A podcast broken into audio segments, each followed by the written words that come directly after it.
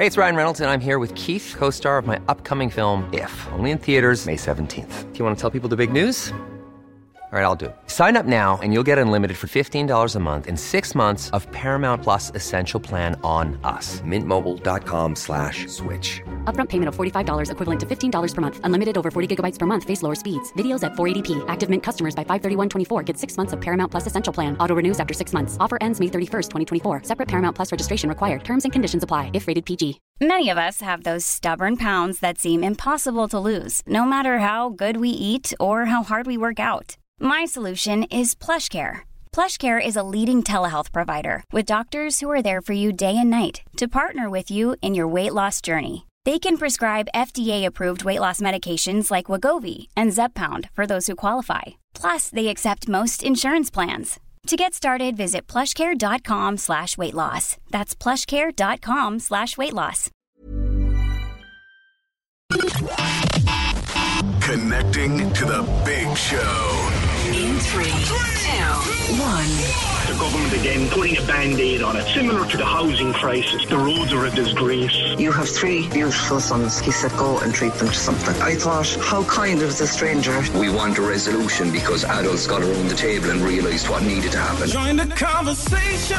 Call 0818 96 96 96. Text or WhatsApp 083 396 96 96. Email opinion at 96fm.ie. This is the Opinion Line with PJ Coogan. Cork's 96 FM. Good morning, Cork. It's actually Joe Shea sitting in for PJ this morning. Listen, it's the news that nobody wanted to hear this morning. Unfortunately, uh, there's an alert out from Midleton. It's happened in the last hour or so. The river is rising again. There's two parts, particularly of the town, that are being monitored. If you are in and around Midleton, if you're going in the direction, if you're going into the town, if you were going to go into the town today, please stay away because the emergency services need to have the clearance there. The army are on standby. Uh, it's a very fast developing story. So that what we are going to do this morning is we're going to keep you totally across everything that's happening. And we're lucky because the first person we're going to talk to here is Niall Healy, Director of Roads, Roads and Transportation for Cork County Council. Good morning, Niall. Good morning, Joe. Good morning to listeners. Yeah, listen, Niall, it's it's a fast developing situation at the moment. We know that there's an alert. Can you bring us up to date on what's happening down in Midleton and elsewhere in East Cork? Okay, Joe. Well, I suppose overnight we had a level yellow rainfall alert, and whilst most of that rainfall was concentrated more to the western end of the county, um, there were so, some significant downpours that were localised right throughout the, the county, including North Cork and East Cork. Uh, so as of now, we're monitoring the situation in Midleton very, very closely. Um, as you mentioned there, there's a number of, of locations that we're concerned about. The Woodland Estate is one such area. Um, the river levels there are extremely high. And while there hasn't been any flooding in the last uh, hour or two, um, it's very, very close to a situation where those um, rivers, that river, the Owenacurra River, could could burst its banks. So Gardaí have been of assistance um, and worked with council crews to alert residents in that estate. There's about six or seven properties that are particularly high risk of, of being impacted and uh, experienced flooding in the last 36 hours. So those same properties again are, are at high risk, unfortunately. And you're going door to door, the Gardaí and, and, and council's staff are going door to door and letting people know about this in the areas that could be affected. Yes, exactly. Yeah, everyone in that particular state that's at risk has been alerted now at this stage. So at least we're happy um, that that has happened because obviously it's safeguarding the general public is our first and foremost priority here. What, Um, what about the what about the town uh, itself? Because we saw the devastation there yesterday. Is there a risk of flooding in the main street and those businesses that were- were already underwater? Yes, unfortunately, the risk remains. Um, all of Midleton really is at risk at this point in time. Um, but having said that, it's not an acute risk right now. Um, what people will see if they walk up and down the, the main street in Midleton is they may see water surcharging up through the manhole covers. Um, no, that's not of immediate concern. Um, that that's uh, something that we're monitoring at the same time, but Um, again, you know, we're, we have to actively manage the situation as best we can, and it's the northern extremes of the town are, are the priority for us right now. The Mill Road and the Riverside Way area as well. Are those two locations. Okay, the Mill Road and the Mill Road and the uh, Riverside Way. Riverside. Those Way. two, yeah. What about sandbags? If people need those, are they available? Uh, they're in very scarce supply, unfortunately, and the supplies that the council had have been fully utilised. And we have encouraged people to, you know, if they can, to make their way to a local DIY store. But even at that point, um, you know, stocks are very, very low and sold out in, in, particular in East Cork. We heard the army are on standby as well. They are, and they've been very helpful and very um, supportive of the collective efforts there over the last 36 hours. Um, and they, they played a very important role along with the other emergency services. So, yes, they are on standby as well. Okay, so what the next few hours obviously are going to be crucial. The tide is is is going out at the moment, uh, as I as I understand it. What kind of time scale are we looking here? Is it like will you know within an hour or two whether it's going to be a bad day for everybody in Midleton in that area? Yeah, the next few hours really are crucial because the the river waters start to make their way from North Cork and other parts of East Cork uh, and funnel into the Owenacurra River and then meet um, meet the rivers in, in the town area itself. Um, so we're going to have to just monitor it very, very closely, and that's what we're doing. We've had staff and crews uh, monitoring this overnight, um, and that's why we activated our emergency response plan um, at 6 a.m. this morning. We reactivated it in the context of Woodland, and we have um, a coordination meeting coming up at half nine this morning now just to take stock of the situation again. I'll, I'll let you go, so because I know you're going to be a very, very busy man. Um, can you just one thing? What do you need the public to do? What's the, what's the advice to the public? I think in the Midleton area, be on very high alert. Um, if there's any concerns, make contact with the local emergency services. Um, but just to be reassured that we are monitoring the situation and taking action where needs be. And beyond that, just across the county, just it's worth saying, Joe, that um, there has been a lot of heavy rainfall overnight that has resulted in debris on the roads. Um, there's a lot of road damage throughout the county that we haven't got a full sense of yet. Okay. So again, Take you know, care. we'd encourage the public to, to report uh, any significant damage to their local council office. Okay, um, Niall, um, Director Niall Healy, Director of Roads and Transportation with Cork City Council. You've got an emergency meeting at nine thirty. We'll let you go. Appreciate it. Uh, thank you for talking to us this morning. Thank you very much, Joe. Thank you. Now, um, we're going to go to uh, David Joyce. He's Director of Services, Cork City Council. Uh, David, good morning. Good morning, Joe. Good morning to your listeners. Now, we've just heard from Midleton.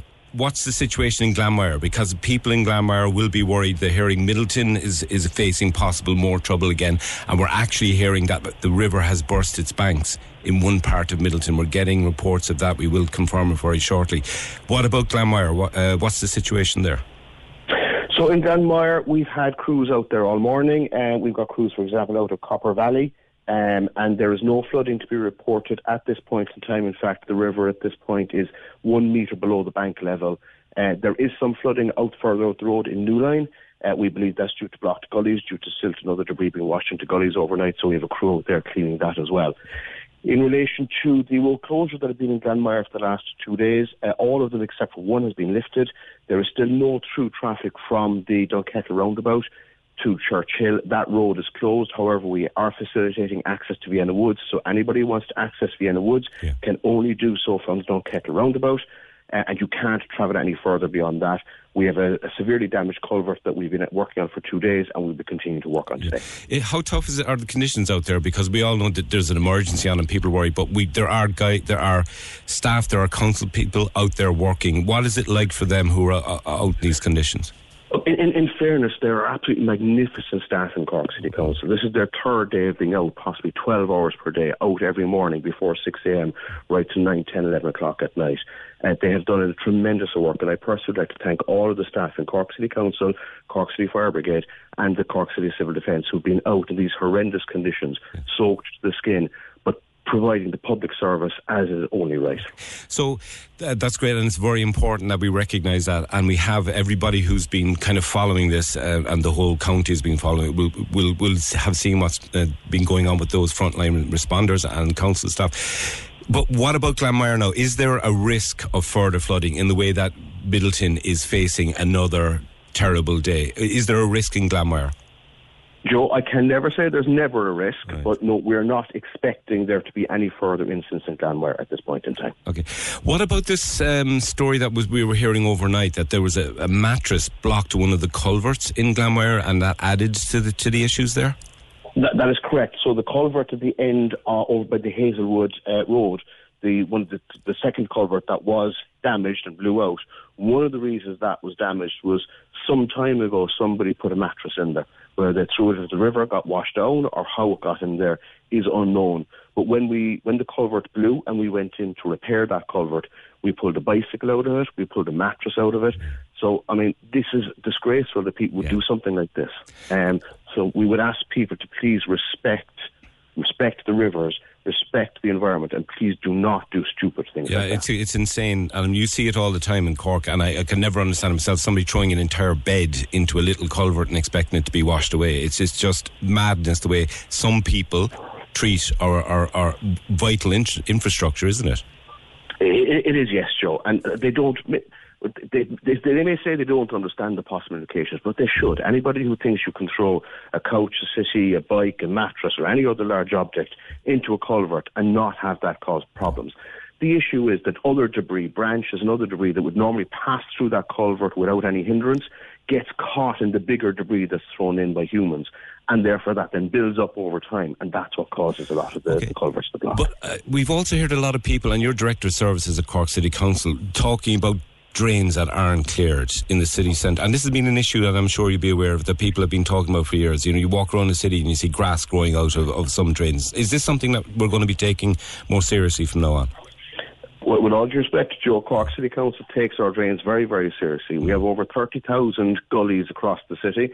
We have a programme of works for all of those gullies, and we do visit all of those gullies.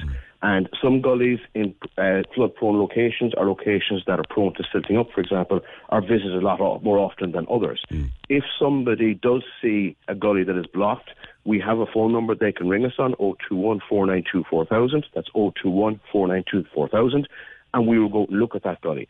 But the other important thing to remember, Joe, is the actual design of gullies gullies are designed to have silt in them. Right. Okay. Right. So they, it, it's almost like if you have your sink at home, if you put the plug into your sink, right, there's an overflow at the top of the sink.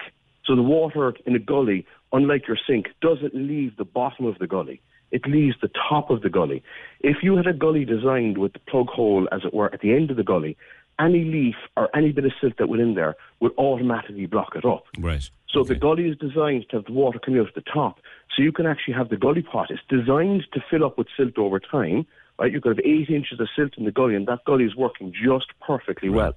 So they're designed that you don't have to go out every single day. You couldn't go to 30,000 gullies every single day. Of course, so we, we know that. Desi- yeah, no, no, so they're designed to take a certain amount of silt before they require um, emptying. But as I said, if anybody does see a gully yeah. that they're concerned about, 021 492 4000 and we have a dedicated gully crew who will go over that, that That's gully. a very good point because you know what I've I, I say I've seen gullies like that but I've never reported them and uh, that's on me as well and I suppose on people in, in areas as well if you don't know about problems if people don't take the time to report problems it's going to take you a while to get around to solving them no, and that's a very important point, Joe. We're, we're, we're, we'll be delighted if members of the public report these. And yeah. as you said, we can't advise everywhere, but there are 222,000 eyes across city, Cork City, yeah. who can help us out in this area. And if they do see something they're concerned about, that's the phone number they should ring.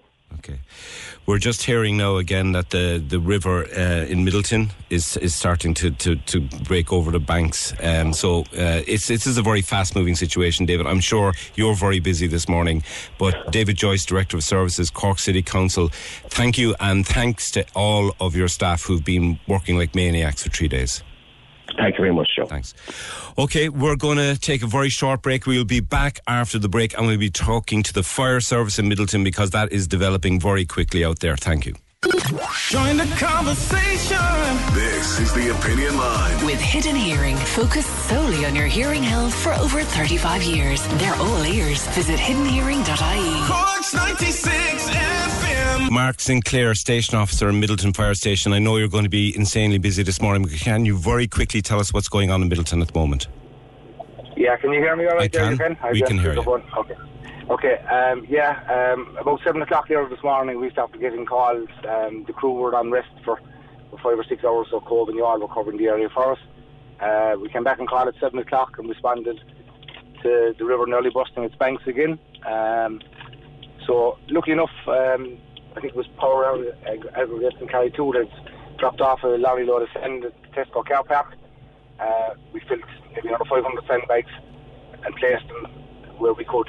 So, um, totally out of sandbags now again, and just uh, people calling to the station that their houses are nearly flooded, so we're just gone out there now to try and stop the water. But it's it's um, it- we're fighting a losing battle. It's, it's you know uh, the water has just nowhere to go. Um, I can I can hear it in your voice. I mean, I, I your your men must be exhausted at this stage. I think every one of them are walking now with the bones in their heels. The skin is gone from walking in wet boots for two days, and and they're still they're still going. It's absolutely fantastic. Well, they're absolute heroes. They're absolute heroes. And is has the river burst its bank now Midleton, or, or do you know? Uh, yeah, in places, yes. Yes, but it's not it's not as bad, nowhere near as bad yet. But high tide isn't um, hasn't um, we haven't reached high tide yet. There's absolutely nowhere for the water to go. The drains are blocked. The monster drains are out there as well now trying to to, to clear drains with the council and stuff. And it, it's um, it's just an ongoing battle. Mark, just one one last question for you because I know you're getting calls from all over the place at the moment. What should people do? What to help your guys to help you? What do people need to do? Oh, whatever they do, do not walk in the flood water anyway, because that's the most dangerous thing. Manholes have lifted. You can't see these manholes, and unfortunately, if you get trapped in these manholes, some of these manholes are 20 feet deep. You can go down, and you know, it's it's just don't walk in flood waters. It's we we we, we a process of doing it. We have a stick in front of us to make sure that wherever we put our feet, it's going to hold our, our, our body weight. That there's, there's, there's a solid um, solid ground underneath us. So it's just a matter of um, just not walking. If if if your house is flooding and you're in um, a two-story house, just just go upstairs. Don't don't go out. Um, and call for help, and we will get you at some stage. Um, we, we mightn't get there straight away, but when, when you've 200 calls to deal with, um, now as I say, it's absolutely fantastic with all the emergency services that help us. Yeah. But my, my, my phone is absolutely hopping here, and I'm missing three calls. you Look, know, Mark, I'm gonna- I've been on the phone. Yeah. I'm, going to let Um, you go. Listen, I hope you, I hope you and your men, uh, your guys, get a break uh, uh, uh, No at some stage. Thank you very much, and thank you for what you're doing. Thank you, thank you. Okay, that's Mark Sinclair. He's a station officer in Midleton Fire Station. His phone is melting. His men have been on their feet for three days. He said three, two days. I think he, he- he's missing a day at this stage, and it's understandable because they have been going non-stop. They got five hours rest last night, and they had to have Cobh cover for them. And the great thing about the Cork County Fire Services, they cover for each other. They're retained fire firemen. They are part time. They have jobs. They have families. They have their own houses are flooding. They told us yesterday. Mark told us yesterday. He had two men. Their own f- houses were flooding, and they left those homes and they went out and helped others. Incredible work. Please listen to them. Do not wade in flood waters in Midleton. Do not go into the flood waters. Okay, we're going to stay in Midleton. We've got Dara McGann. Uh, Dara, can you hear me? Joe, very good morning. Good morning, Dara. You're a taxi driver down in Midleton. What's happening there at the moment? Well, I've just returned to Cobh now, Joe. I dropped people into Midleton this morning who were going to work. And it was the utter fear in their voices, in their demeanour, not knowing what they were facing into. And as we were arriving in Midleton, these people were getting calls to say that the river was bursting its banks, the that the area of woodland was starting to fill again. And then they were listening to somebody from the county council that you were talking to, and they were saying, "What's going on here? It's not what he's talking about. The reality is different. In fairness, Dara, and in, fair, in fairness, this situation is moving so quickly because I was walking across town today in the rain, but the rain was easing off, and I was thinking, okay, great. You know what? We're getting a break. It's starting to go. The river is down. I was looking at the Lee.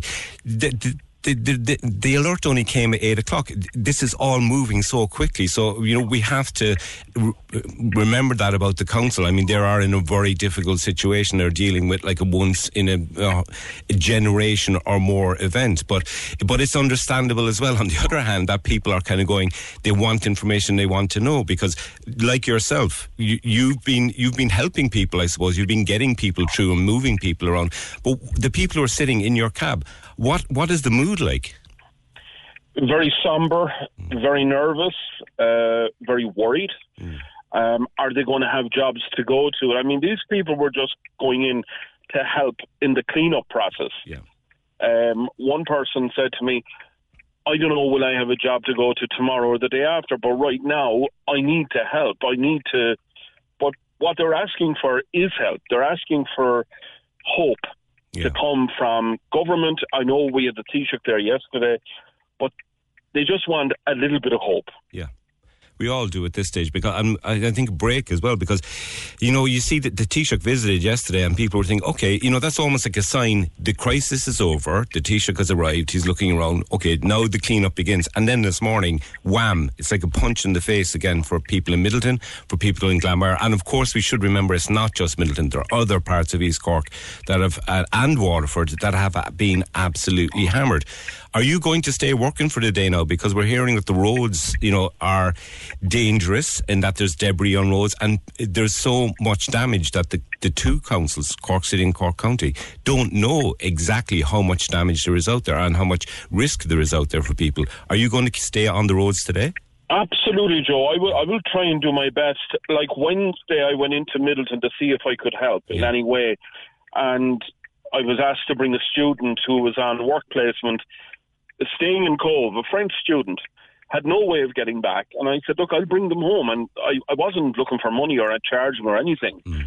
Uh, this, uh, look, times like this, we just need to put our shoulder to the wheel, help each other out, and we will get through it. Yeah, we will because you know, hopefully, hopefully, what's happening in Midleton will will not be as bad, and we're hearing it, it. It's likely not to be as bad as it was but that we need to get through the next few hours, and that's that's what people are talking about now because there's there's a lot of nervous people in Glanmire, in Midleton, elsewhere. Um, uh, Dara, thanks for talking to us this morning. I'm sure you're going to be very busy, and I'm sure your phone, like anybody who can help anybody, their phones must be hopping at the moment. Well, Joe, all I'd say is that I'm from Cobh, but the people of Midleton have been very, very good to me over many, many years, yeah. and I'm only too delighted to help in any way yeah. I can. And we're seeing that the, the fire service from Cobh as well. They're doing, they're down, they're in Midleton. They're helping. There's fire service, fire crews coming from all over East Cork and helping down there. So that's great. Listen, Dara, stay safe on the roads because, and to everybody out there, we've heard from Cork uh, County Council.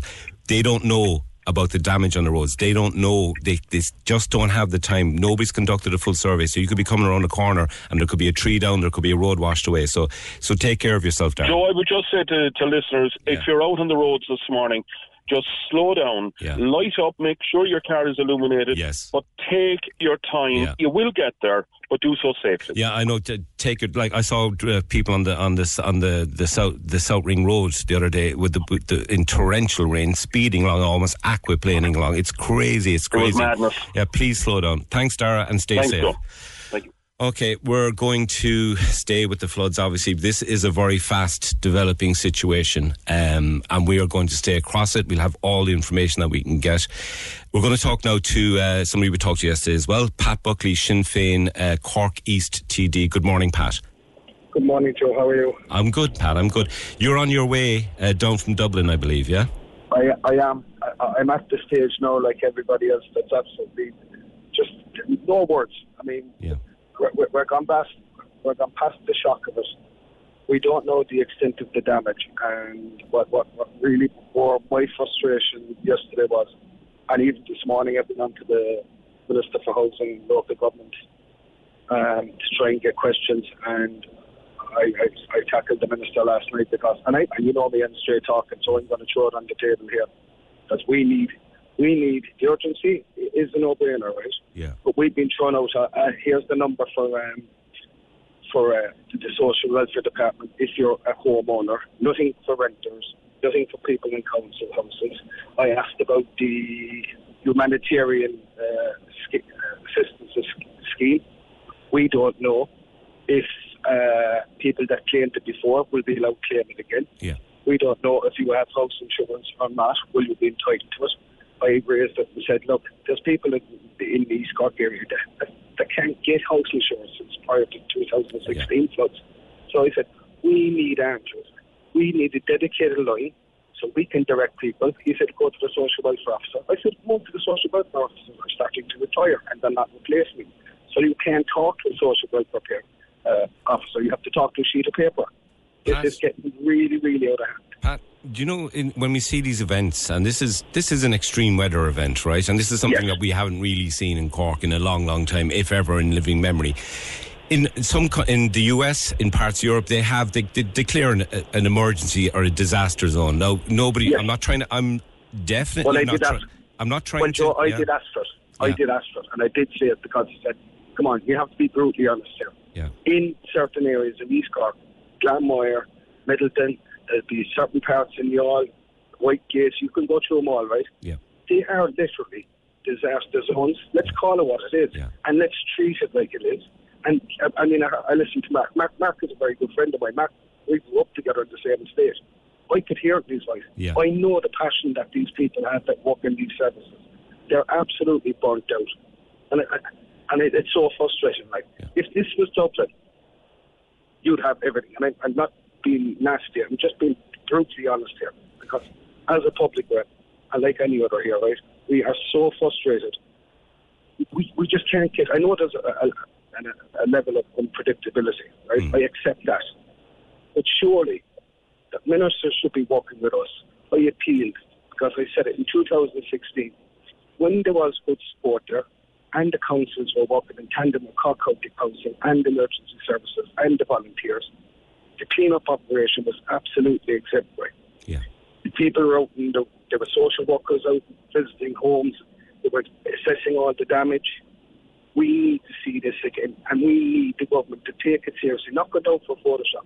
So I said, I said it yesterday in, in, in the chamber. I said, I'm not going down by white Wellingtons and, and get the photograph of the sandbag. I need to have answers for the people when I go back down there in a minute. Uh, and we're not getting them. Yeah, so frustrated. I, I saw Leo yesterday in, in, in, in Milton, and to be fair, he went into every store and he talked to people. And I thought that, you know, people can say it's, you know, and I know you're not saying this explicitly, but people can say, No, oh, not. it's only a photo op and all that kind of stuff. I think you know and you understand No, that, and- that it was I am very valuable. It was valuable to oh, have the Taoiseach there, you know. No, it, it was extremely important because Yeah. they needed to be there, and, and I and I did acknowledge that. Yeah. And and and uh, Minister Patrick O'Donovan, I acknowledged that because I said they need to see this firsthand. Yeah. So when we talk to these people, like they can see the enormity of how bad this is, and this is only you're looking at households and businesses, right? Yeah. We haven't looked at um, the damage to roads and Yeah, stuff like it's this. It's going to be You know, massive. it's, it's going to be extortionate. Do we and I've need- asked even Do we need a ta- do we need a task force? Do we need a task some sort of task force where there's a dedicated where they set up a sort of an, an emergency ops you know office Yes. in Cork where they coordinate all the, the short term stuff that we need, the mid Yes, term stuff, and, and you, the need, long you need term. an emergency. You need an emergency uh, incident centre. Yeah. You also need to work with Met Éireann. Now they have a system that they started back in 2016. Uh, with it's a department within Met Éireann that are supposed to be monitoring rivers in our country. Yeah. They, they do it in Scotland with cameras and so on and so forth.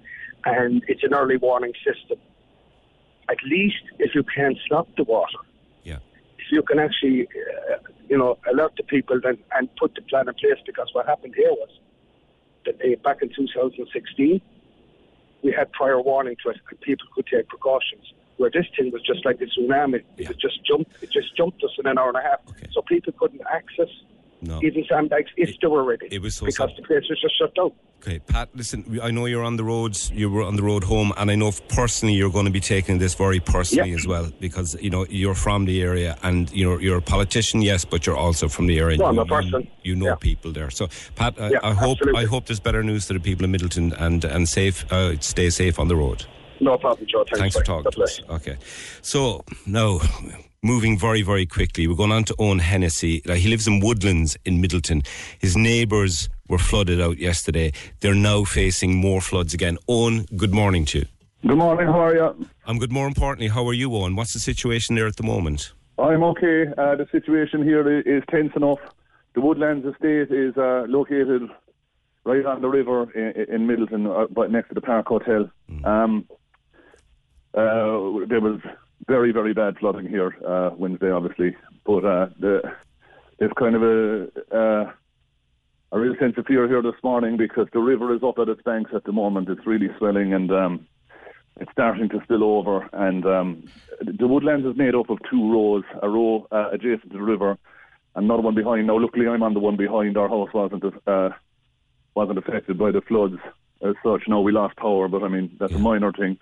But uh, I mean, the front row was devastated, and It's it's it's amazing, Owen, isn't it? That like a difference of a few feet, like somebody who, whose house is slightly higher, they can completely escape it. But what I we're know. seeing is it's it it's it seems sort of random in a way. But it, you you you were out there. I, I assume you were helping your neighbours, and everybody was getting involved in trying to trying to help people who did see their houses flooded.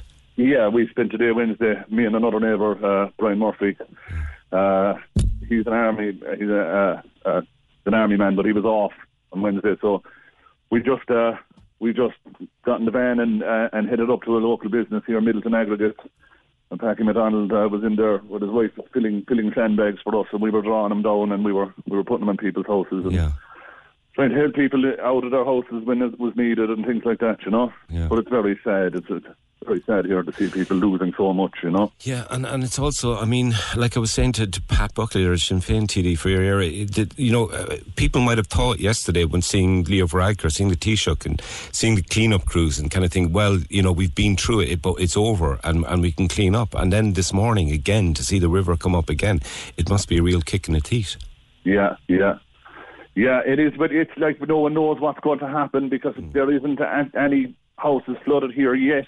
The next half an hour will tell a lot. I mean, uh, emergency services are here, Midleton Fire Brigade. yeah. The guards, I just see the guards just arriving there now. I'm looking out at it now. They're sandbagging and they're pumping and they're doing everything they can, but people don't know. I feel sorry for the people yesterday Yeah. Who did a massive clean-up, Yes. and it looks like now it could be in vain, you know? Oh yeah, and and and I'm sure you've been look. We've been talking to, to Midleton Fire Service, and I think that, that they're absolute heroes because they're they had, they got five hours rest uh, in in 48 hours, and you know they're they're working like maniacs down there. Yeah. and one of the members of Midleton Fire Brigade who's been doing all those hours is actually a resident here in the estate as well. So uh, between going out and helping other people and knowing that, you know, his own family are here on the front row of the woodlands, like, I mean, these are the people, I don't want to get too political, but I know Leo was down here yesterday and, he, and rightly so, and he should have been. But these are the firemen who aren't being paid right, you know? Well, Let's th- not you know, forget. that happened recently, and we saw that, and they had to fight, didn't they? They had to fight to get Yeah. to get. A, I think the first raise in years. Yeah, and and thankfully the public backed them as well in Cork because this is why we back these guys. This is why we back our fire services. Why we back our emergency responders because when we need them, they're there. And even our guards. Yeah. The guards now as the guards were relocated to the Park Hotel on Wednesday because their own station were flooded and Yeah. you know, they're putting in Trojan work. Oh yeah, it's amazing. Like every single, and uh, sometimes you think, okay, we we're focusing too much on the fire service, or we're focusing too much on the council workers out there clearing drains. But everybody, I mean, you know, you can't say enough about these people because they're making a difference. The Park Hotel, I think, as well. They they they, they put out camp beds for people, and they, they did meals for people and stuff like that on, on the They night. did. No, I mean it was full in it was full in about twenty five minutes. I think. You know, I'm living next to the Park Hotel here, and I did have one friend call to me here. No, I wasn't here. I was sandbagging. Uh, my partner was here, Jessica. But my friend arrived because he was working at this side of the town, and he lives on the other side of the town, and he was just stranded. He had nowhere to go. He was soaking wet. So we did go into the Park Hotel even see, and then the, you know they were just chock a block. They were full by then, you know. Yeah.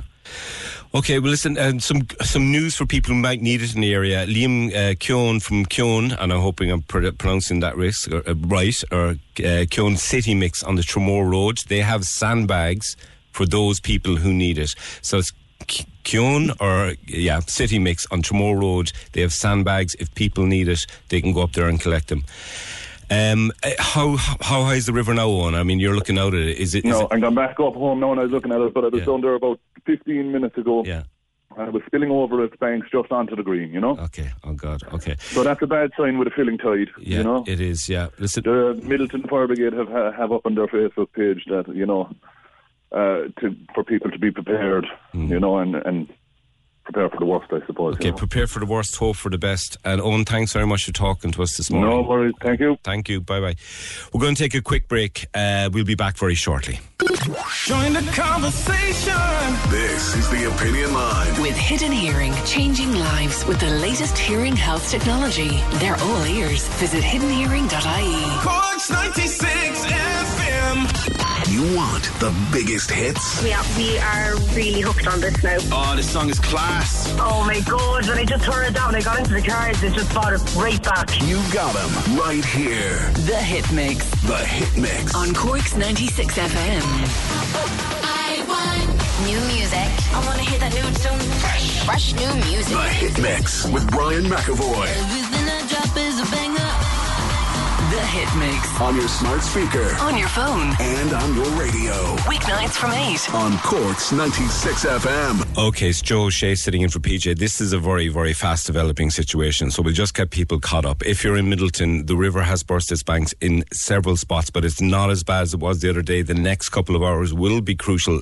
The Gardaí are there in places like Willowbank. The fire service are out still out there. The emergency services are there. The army are there just listen to the emergency services wherever you are in Cork. If they ask you to do something, do it. As we heard from the uh, Mark Sinclair in the, in, in uh, the Midleton Fire Service, do not wade in floodwaters. You don't know what's down there. Manholes that covers that come up. Do not do that. Also, take care on the roads, especially rural roads, especially lesser uh, used roads, because Cork County Council and Cork City Council, we heard from them earlier, they haven't had a chance to do an, a proper assessment. They don't know what roads are damaged. They don't know what roads are blocked with debris. So slow down, take your time, and be prepared to come around a corner and see a tree or see a boulder or something on the road, or, or even no road, as we saw in East Cork. Right, we'll keep updating everybody here. Um, the next hour, next hour or two are going to be crucial. We're going to talk again to uh, somebody in Midleton, Patricia Holland. Good morning. Hi, how are you? Good, Patricia. More importantly, you're in Willowbank. Are you? How how are you getting No. out this morning? What's the situation there? I'm actually not in Willowbank. I'm across the road from Willowbank. Okay. Um, uh, I'm between East Cork Oil and the train station. Now, I have been very lucky, or where I live hasn't flooded, but people are driving their cars up here to try to save their cars. There was about 200 cars here the other day, passing people's drives up the road, and the, all the children from Abencourt that were big enough were wading through that water to push cars out of the water that were coming across the new road to go up Broomfield Hill Right. and evacuating people out of the car. It was just frightening, frightening.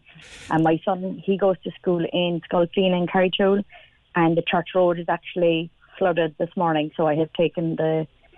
I'm not sending him in. Actually, that's important because we, we have been focusing very, very much on Midleton for obvious reasons, but there's other parts of East Cork as well. I know Castlemartyrs have problems and Carrigtwohill has lots of flooding around there. Yeah, Uh, it's sorry, it's the bog road, and the the road down to the church from the bog road, all there is all flooded. Okay. And th- th- there was a wall collapse on the on the Willowbank estate. I think you sent us in a picture. I was looking at a picture there. It looked like a river Yeah. had spilled out onto the onto the green and the estate. Can you tell us about that?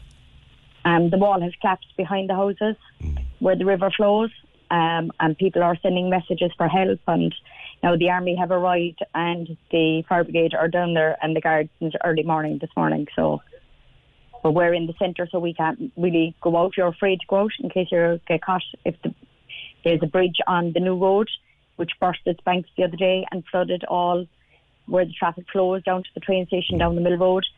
So we're just stuck in the middle and we can't move. We're afraid to leave our houses, really. And that, that's the other thing as well. I mean, you're saying to me that you know you you you have been very lucky, and it's incredible how some houses in one spot have been devastated, and a few you know 20, 30, 40 yards away, people are. just above the waters, but but it's it's still ongoing for you, isn't it? You must still be very nervous. Oh, we are. Yeah, I haven't. I haven't left the house. My my smallest boy, he's in bed because I didn't take him out to school this morning because of the floods in Carrigtwohill. Hmm. And as I said, that bridge on the on the new road, it's just fit to burst. I sent you in a picture of it. It says third bridge on it. Yeah. That's just across the road from my house. And I'm we're just afraid to leave the house. All our neighbours, I texted them at five o'clock this morning when I got a message from Carrigtwohill to say that it was flooding, and I texted all my neighbours to, to let them know that it's a no go. And what I heard from Midleton, the fire service put up posts very regularly, so we're being kept well informed. Yeah, and also those kind of neighbourhood WhatsApp groups as well. They're very handy in a situation like this, aren't they?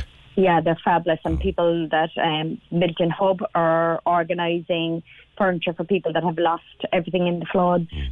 So they have been absolutely excellent, and they're giving out gloves as well down there. Patricia, just had had people thought the worst is over, uh, we've come out the other side. I think so. I think they they did, but like Midleton has flooded before, but I don't think to this extent. Yeah. You know, people have lost everything. Like it's yeah. just We have seen it. We have seen. We've seen pictures of a doctor's surgery in the middle of town where the ninety thousand euros worth of equipment has just been trashed overnight. Diagnostic equipment and, but you know, uh, furniture and, and, and everything is just gone. And and uh, there's so many businesses like that down there. I, it's it's going to be a tough run into Christmas. I think for a lot of businesses down there, isn't it? Oh, it is. It is. I used to work in the Owenacurra mental health, and it was up to shoulder height in water. So, yeah, so it's closed at the moment. Okay, Patricia, listen, thanks very much for, for talking to us this morning. Uh, stay safe, and um, you know, um, hopefully, hopefully, uh, the worst will be over soon because you know, the next couple of hours will tell. But hopefully, it won't be as bad as it was the other day. Thank you, Patricia Holland. No bother. Thanks. Okay, we'll go to another uh, another another person in Midleton. Paul O'Neill is the co-owner of O'Farrell's Butchers in Midleton. Paul, good morning to you. Morning, Joe. Yeah, Paul. First of all, what hap- what how badly were you hit uh, the other day? Uh, very badly. Um, like, I suppose, three foot of water through, the, through the shop, coming up the store out the back, coming through the front. Um, yeah, look, a lot of, a lot of equipment destroyed, um, a lot of staff ruined. But look, we're only part of the big story, if you know what I mean. Yeah. And had you had you seen flooding like that before? No, this building is there nearly 100 years and it has never flooded. It's, it's an old family home. The old owner of the building before he closed um, never remembered it. It never flooded this side of the town. But it was actually the back of the shop that affected us more than the, the front, which was unprecedented. Yeah, we've Car- heard flooding. We've heard because we talked to uh, the, the guy in Sage yesterday, uh, Yeah. Sage and, and he told us that he, he normally would come in the front, and the last time it did, it came in the front. But he was he was looking out the back door of his premises, and next minute he sees water just rising up in the backyard. Was it the same kind of situation for you guys? Absolutely, yeah, yeah, yeah. And and we, we would have only expected the front. We've 15 foot walls surrounding our building. Right. We wouldn't think it's possible, but it was actually coming up the up the drains, like you know. I know. And you've seen it again this morning. I mean, are you worried about getting hit again this morning? I don't think so, no, because it seems to have gone to the right this time, which is the other side. Um, the car parks doesn't seem to be flooding as bad, but look, we're on high alert. We had started to try and get our place a small bit organised this morning. We semi-opened, is how I call it, um, but like we've just stopped because expecting this to happen again. Um, and, and now they're saying with the weather for the weekend is horrendous and Monday, like so, we're looking at no sleep again for four or five days. Yeah, it's. it's Listen, uh, we can only we can only sympathise, and and you know it's it, it, your business will be back. Look, It, it, only depends. Um, I couldn't say for sure. Look, we'd like to think we'll, we'll but if we don't get the equipment replaced, look, we, we have an insurance policy that says on it if the place has never flooded before, um, you'd be covered. But of course, when you go to the small print, Yeah. Midleton is a, a flood area, and lo and behold, it looks like we're not covered. And look, you look, it, has such a knock-on effect. Midleton's a great town to do business in. Yes. All local businesses we supply, everybody tries to buy everything within the, the group and the town. Yeah. But sure, it's everybody gets affected in from my suppliers to the people I'm supplying, and you know, it's just it's it's it's very bad, really. You know. Yeah. And did you see any politicians come into your place yesterday? I, no, to be fair, Michael McGrath uh, came and, and look, he, he, at least he was engaging, you know. Um, I, I do think, in fairness to Taoiseach, it was nearly staged in my eyes, you know. Yeah. he, like he just came and went as fast as he was here, you know, just to show appearance. I do think the Cork TV that I've seen, they, they seem more engaging to me anyway, you know. Yeah. Um, but like, look, that's just my, own opinion, you know. Yeah. Paul, and you're entitled to it, of course, and, and people will have their opinions down there. Paul, listen, um, I know you're in the middle of a clean-up there. I very much appreciate you talking to us this Yeah, morning. do- and can I can I just say, look, Yeah. in fairness, the, the amount of volunteers, what's going on in the town, everybody that supports us, clean up, family, friends. Look, you'd be forever grateful to them for it, you know. And And, and, and and the town itself is incredible, actually. Yeah. You know, there, you, there's there's more volunteers than anything else, actually, and you know, even this morning, people coming by trying to help, you know, and look, you'd be forever grateful for that anyway, you know. Listen, Paul, that's, stuff, Joe. that's good to say that, and thank you. Thank you. Join the conversation. This is the Opinion Line. With Hidden Hearing, focused solely on your hearing health for over 35 years. They're all ears. Visit hiddenhearing.ie. Cork's 96 FM. The lines are live. Join the conversation. Call 0818 96 96 96. Text or WhatsApp 083 396 96 96. Email opinion at 96fm.ie. This is the Opinion Line with PJ Coogan. Cork's 96 FM. It's Joe Shea sitting in for PJ. Um, we're, it's a difficult situation for a lot of people in East Cork this morning. There's uh, threats of flooding again in Midleton and other parts. There's roads closed. There's spot flooding around Carrigtwohill. So take care if you're on the roads out there. We're now going to talk to somebody we talked to yesterday, um, Rodri Mears, Principal Midleton, Midleton Educate Together. Good morning, Rodri. Good morning. How are you? I'm good, Roger. Um, what's the latest with you? Because I know you had a very, very difficult day. Uh, you know when you had to clo- when you had to basically evacuate the school at the height of the floods. What's the situation this morning? Um, situation this morning is that we had planned to open as normal. Um, breakfast was, put, was was made and created by staff for residents across um, their children to come into school for breakfast this morning. Um, and we were notified at 10 past 8 that we need to close um, because there was a real risk that the river had started to, to burst its banks up um, near the school end of town, which is where the, the biggest risk is presently. So we made a split second decision, which was the right decision to close the school, which I suppose is a challenging one where you when you already have parents, um, school transportation, taxis on the way to school. So it was um, trying to get messages out to everybody as quickly as we could. Um, we even had school buses that, um, and I suppose parents parents have already gone to work. Yes. You know, so the, the, the pressure at that time in the morning, because you usually we would make a call um, as early as we can, seven o'clock in the morning or the night before, um, on whether or not we we can open a school safely, depending on the the circumstances. So we hadn't planned to close today, um, and it's it's devastatingly sad that we've closed, which obviously means that families and homes near the school again will be affected.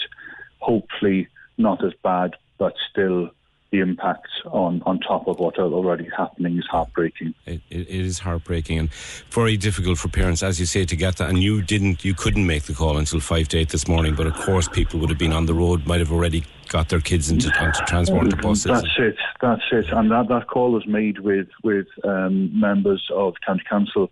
One of our um, town foremen, um, Billy Buckley, came up to us directly and said, "We need to close." Fire brigade we to- was told us, "We we need to get you. We need to get you to close." So. You know, it, it wasn't a decision you, you're going to ignore. You're going to close. You're going to try and get all staff that were there. Thankfully, at that stage, a very small minority of children had arrived, but the parents were still on site, so we could tell them, you need to turn around, you need to go home. So um, staff, to be fair, before they went home, they brought as much food over to Tircluan um, housing estates, um, where we have many of our families. They brought food over to them before they were able to go home themselves. So um, we did what we could do, and thankfully, everybody seems to be home safe. Well, that's that's good. That's that's uh, that's some comfort because you know as we've been hearing, and the next hour or so is going to tell a lot. But the, the waters Yeah. have been rising there. The river has burst its bank in a couple. Owenacurra River has burst its banks in a couple of spots. It doesn't seem to be as bad now t- today as it was on Wednesday. But what's the latest situation? Are you hearing, or, or even if you can see out your window? Well, it's exactly as you've explained it. We're aware that it has burst its banks in certain places, um, and I suppose it, it's it's a case of what what's going to happen over the next couple of hours. I think, you know, uh, it, it's look at the moment. You would hope that with a little bit of respite of, of, of no rain for a large portion of yesterday, it will help. But then there was a lot of rain last night again. So the water table is so, so high, so that water has to flow into the Owenacurra, and therefore you would think that it's going to have some disruption. Um, hence why we, we closed. Um, Rodri, the, I, I know your some of your staff and, and had to be evacuated in the back of a of a of a, of a Yeah. tractor on Wednesday. Yes, and, yes, and, yeah, got- yeah. and thank and again that that local farmer who did that. Uh, well done to him. Um, yes. What's the toll taking? Uh, what kind of toll is it taking on, on, on yourself, on your on and on your staff there? First of all, Well, I, I think I think if I'm honest with you, we don't think of ourselves as in as in you know our priority is to make sure that I suppose our fam our, our, I suppose our immediate families are fine, but the school families are fine and our pupils are fine. Um, yeah, it's it's it's look, it's difficult, but we're not the ones that our houses are flooding. We're not the ones that have businesses that are being impacted so badly. So, you know, we're, we're, we're, many of our staff were in town yesterday helping businesses clean up. Um, and that, as, as a previous caller mentioned, you know, everybody is, is, is trying their best to help where they can, when they can. I, I have a seven-year-old daughter myself, and, and events like this, and she hears on the radio, and you know, kids, you sometimes you think they don't understand or they're not paying attention, but it, it, it, if it's so big and their parents are talking about it, and they hear it on the radio going into school, and what kind of what, what kind of effect do you think it's having on, on the kids? Um, it's hard to tell. Obviously, they're aware of what's going on because their daily routine has changed. Um, over the last couple of days, they're aware that maybe they're impacted or friends of theirs are impacted. I suppose school, w- what we were hopeful of today was that we could offer a pinch of normality in a very, very difficult world at the moment for, for the for the locality. So, you know, it's obviously going to have some type of impact. Um, we we can be that positive distraction if that's even possible. And I suppose until we have children in front of us uh, in our classrooms looking at their wonderful faces, you don't truly know what the impact is going to be on, on them in the near in the I suppose immediate future. Yeah, I know kids are resilient, but but it's very important, I suppose. Well, routine and and stability is very important for children as well, isn't it? Well, that's it. Resilience can be chipped away. Sadly, um, it's our job uh, as as educators to to try and be present and try and be wonderful and keep the show moving forward for them as well as us, I suppose, and families. So um, yeah, everybody has their limitations and their resilience can be chipped away. So let's let's hope that I suppose the camaraderie uh, of of everybody in East Cork can can lift people again, but it's taken a huge toll on on so many. Of course it has. Rodri, thank you very much for You're welcome. us again today. Thank you. That's Rodri Mears, of principal of uh, Midleton Educate Together. Uh, they've had a very, very difficult time, like a lot of schools have in the area, and a lot of parents have, and a lot of children have had. One thing, I'm looking at the latest weather forecast uh, from from Met Éireann. Uh, it's showing clear skies clearing in Cork or across Cork from about lunchtime today for a while. There may be some more rain this evening, but we might get some respite. Um, now, we're going to talk to a lady called Natalie. Good morning, Natalie. Hi, good morning. Uh, how are you doing this morning? Yeah, yeah, I'm, I'm great. Yeah. I suppose we can all just take take a breath because it's been pretty breathless, hasn't it? It's been pretty, it's been pretty crazy. But um, you want you, your dad is is somebody that we should talk about now because tell us about your dad. I mean, look, not just my dad. Everybody out there is doing an amazing job at the moment. Um, but I did just want to highlight um, the Cork City Council. He's in particular with the drainage department. So um, they're out working tirelessly like everybody else. He's been doing hours around the clock. Um, probably just getting about four hours sleep a night now, to be honest. And he's um, he's no spring chicken. What age is your dad? he just turned sixty, so Oh. he's doing an amazing job. And what's his name?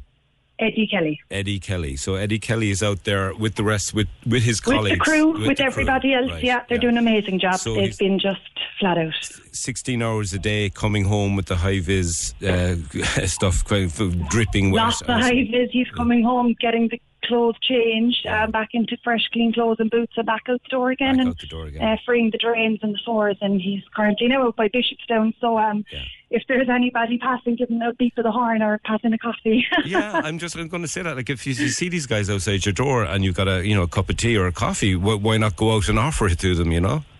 Yeah, I mean they'd be very grateful, but look, they're they're just doing their job, and he's not complained once. So um, yeah, I'm sure he'll be happy to get a couple of hours sleep at the weekend if he gets it. yeah, you know, I've, I've, seen on social media people posting this and uh, on Twitter and going, "Oh, look at this guy, he's great and he's doing it." And then other people reply, "The, the Roy Keane thing," you know. Well, what do you expect? It's his job. But I mean, how many it's people? his job from nine to five or Yeah. whatever the hours are, but anything outside of that isn't. They're all well, not voluntary, but he's Yeah, but how many of us are going to to stand in in storm uh, in orange alert rain, clearing a drain at the side road. there's not the many people willing to do it. I can tell you that. no, no, no. I don't think they're.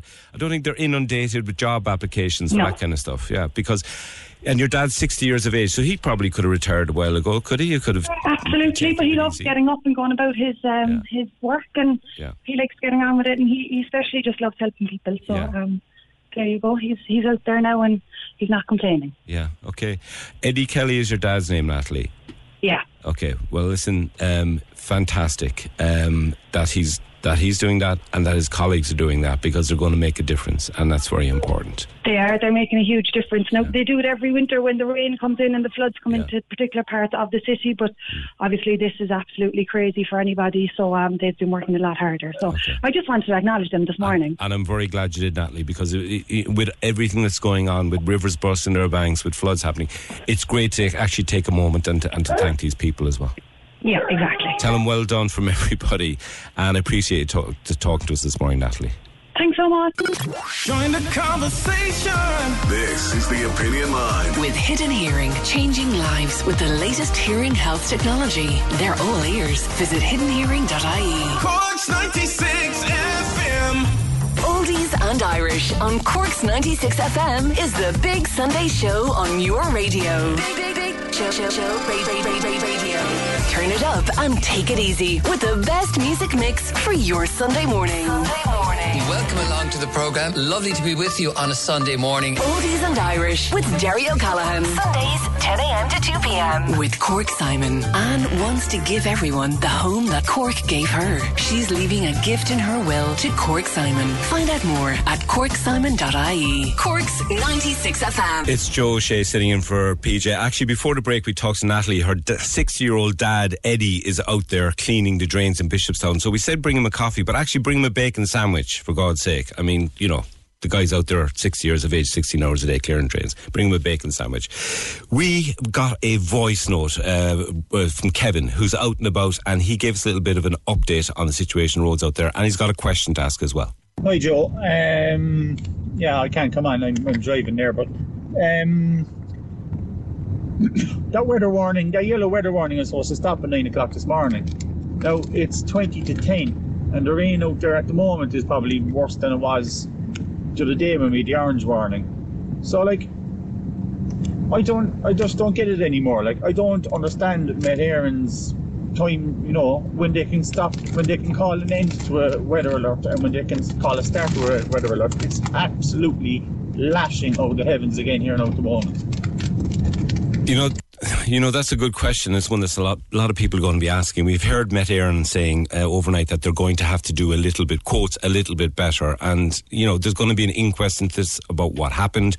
And Met Éireann and the overall system of how we warn people and how we categorise these things are going to be a big part of that.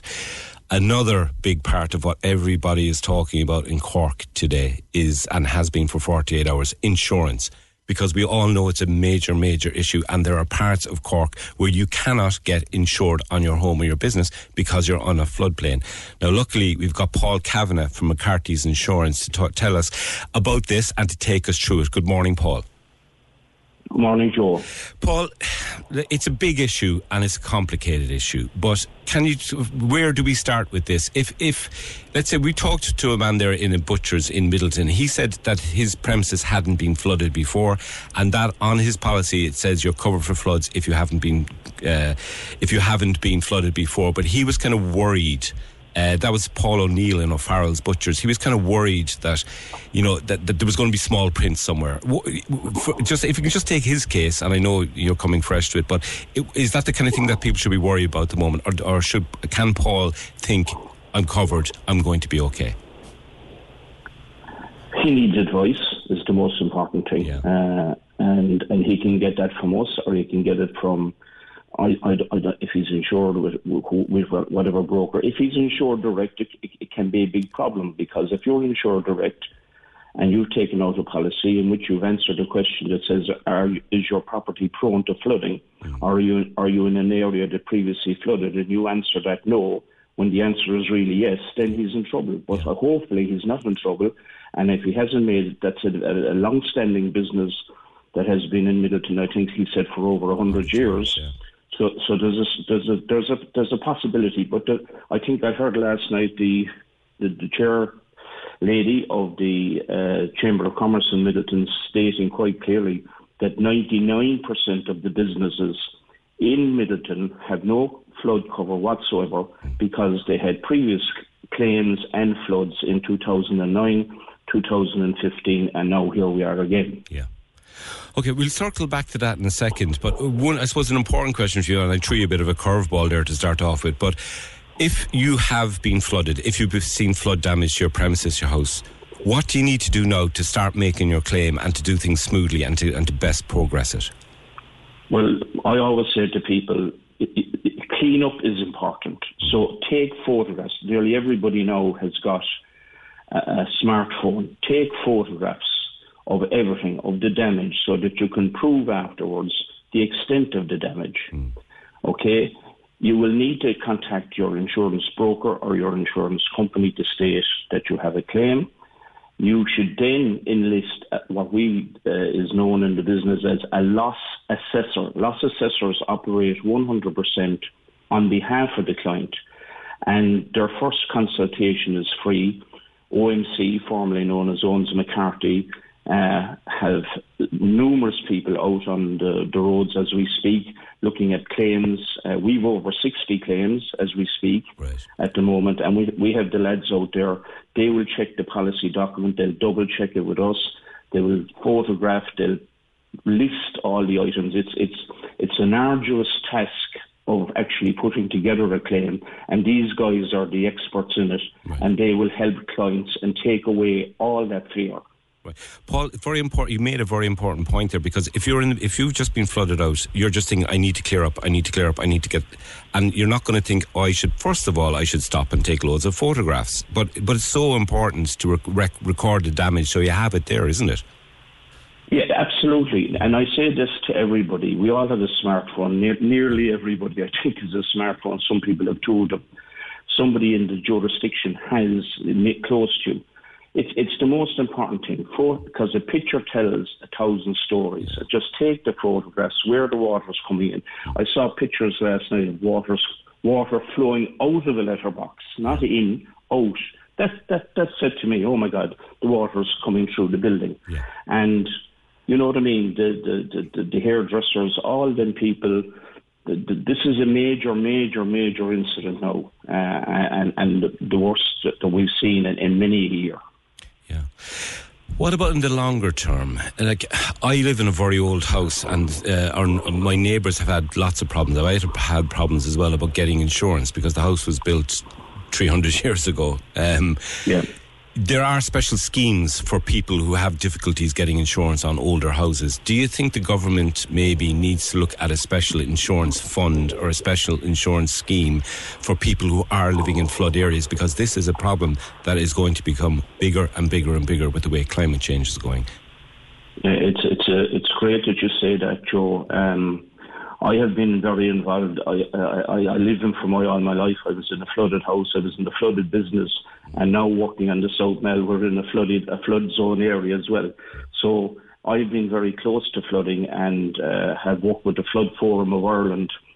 We've been to see every government minister with any responsibility whatsoever, government departments, central bank, you name it, uh, Oireachtas committees, we've been there, and still nothing. The towns that are protected, as an example, and I can speak with passion from Fermoy, Mallow, Clonmel, and the latest ones, Skibbereen, Bandon, and Clonakilty. They've all had flood relief schemes put in. And to put it in the words of a former minister, they're as dry as snuff. However, right? And Douglas had, I saw the videos from Douglas. I was absolutely delighted. Everything seemed to have worked perfectly there because the last, the last time Douglas was devastated.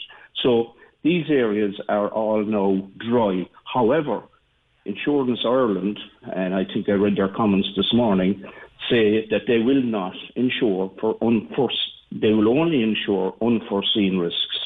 In other words, they're saying where there could be human error in putting up barriers or cleaning culverts or anything like that, as we have in all those areas, then they're not going to insure us. So um, Michael McGrath, when he was uh, in uh, when he was spokesman uh, in Fianna Fáil before he came into government, had a flood bill in the Dáil, which was supported the whole way through and, and went in through unopposed by government. However, in the change of government, it seems to have got lost. Right. And I would call on Michael McGrath as Minister for Finance again. Michael, let's resurrect this because there needs to be some type of a fund. And when I heard last night 5,000 euros, I said, you know what I mean? That's not even going to cover the cleanup and a maximum of 20,000 euros. Some of these people had their Christmas stocking. You could be talking about a half million euros here. but by the time you get back on your feet, wages, lost business, uh, you know, it, this is crazy. It's 500 quid to hire a skip, you know, these days. You know, it's 500 quid to. Minimum. Where, where is Minimum. 5,000 euros going to get you? Nowhere. N- nowhere, absolutely nowhere. And we, we need to move on from this. And unfortunately, Midleton seems to have been at the tail end of, of the line here as regard flood relief schemes, and hopefully their, theirs can start. I see that it, it has started in in Glanmire. However, I heard the householders complaining last night that it has started at the wrong end of town. Yeah. Whew, you know, I mean, we just need to get real here. But the OPW with the government, there's a lot of money going into it, Yes. and I think we need we need some type of an agreement between insurers and the government, as we had, and that needs to be reenacted immediately in a memorandum of understanding to make sure that these, like like Paul O'Neill, that he can get back. Paul O'Neill will need cutting saws, all the things that you see inside the butcher shop, all the electrics, all the cutting equipment, the fridges. Yes. And there's then there's the whole the whole the whole health issue as well. The mm. the the health people won't let Paul reopen until his uh, business has been sterilised. Yes, t- complete. And do you know what? He needs all of that before Christmas because that Christmas is going to be so important for all these businesses to get back online and, and for their peop- for people in the area to go down and support them. But they can't support them if they're not open. Correct. Right. While we have you, Paul, we've got a John on line one, and John has a question for you. Uh, John, good morning. Good morning. Uh, can you ask your question away there? Um, I'm below in Copper Valley. If I'm in a house that hasn't previously been flooded, but neighbours might have been flooded and they're fairly close to me, where do I stand when I answer my question saying that my house isn't prone to flooding when it hasn't flooded before? Am I still Yeah. in a prone area? Yeah, you're unfortunately you're in an area pr- prone to flooding, according to the insurance companies, and especially if you go online to any of those insurance companies, you will find that you won't be able to get a quote, and if you can get a quote, it's probably null and void because you're in an, you're now in a flood area. unfortunately. So if I disclose to a company that I'm where I'm living and they willingly give me flood insurance, you're telling me that I'm paying for something that they can just revoke. They can revoke it, absolutely, So, if you're in an area. That's, that's the way they've operated. John- that's why you need advice. Yeah, John, uh, I think, and I, I think, Paul, I, I think I know where you're going to go next, and you're probably a broker is going to help you with this, isn't it? Yeah. Yeah. Well, absolutely. That's what I do. That's what I've been doing for the last 40 years. I help people get insurance. Unfortunately, and I have to call this out again on the government who are who have put their head in the sand over this. After Brexit, Brexit caused huge trouble, and we have lost a number of major insurers who were willing to take the risk, who are willing to look at these type of risks. Uh, and there's two or three in particular, and they're leaving the country. They're gone, uh, and nothing has been done about it. And we've had serious promises from uh, um, uh, Minister Coveney, but nothing, nothing, and nothing on the horizon. Right. Um, uh, which is crazy. John, you're still with us, yeah? Yep. John, how do you how do you feel about paying for some for a service that is effectively useless to you? It's a joke. Like, Yeah. it, it doesn't doesn't make sense. How how how in any frame of mind is that fair on anybody? Because, because if you want to take out a mortgage or a loan, the, what the bank is going to say to you, do you have do you have insurance on your house? You know, because you need insurance on your house. You know, so I have insurance on my house, and then you find out after paying what you know thirty euros a month or whatever it is, you don't have it. But they won't give you the house. They won't give you the mortgage unless the house is covered. Yeah. So Okay, can, can I intervene there again, Joe? ahead, Uh, just to be just to just to be clear, because these are wide open questions. If you have a mortgage, and if you had you had to have flood cover to get the mortgage, if that cover is in position, I think that the legal position would be that you have flood cover. So I would say the next port of call is a, a loss assessor and possibly then a solicitor. But Paul, isn't the, the point, and I'm sure John, I'm, I'm guessing John will agree, isn't the point that, that you get insurance so you don't have to worry about these things, that you don't have to, when the when the bad things happen, you don't have to go, oh, right, now, how do I fight the insurance No. company to get what I paid for? Because I will tell you, Joe, insurance companies have tried to commoditize home insurance and motor insurance to such an extent that you go online, you answer a few questions, da da da, and you get a policy, and away you go, without looking at really. Uh, like I mean, I always say to people, you booked a flight with Ryanair or Aer Lingus. Have you read their terms and conditions? Nobody. Nobody has, and it's the exact same with these direct insurance companies. Nobody is reading the terms and conditions, and it's when a problem happens afterwards that they're looking in saying, "Oh my God, uh, I didn't realise that. I didn't realise any of that." John, are you still with us?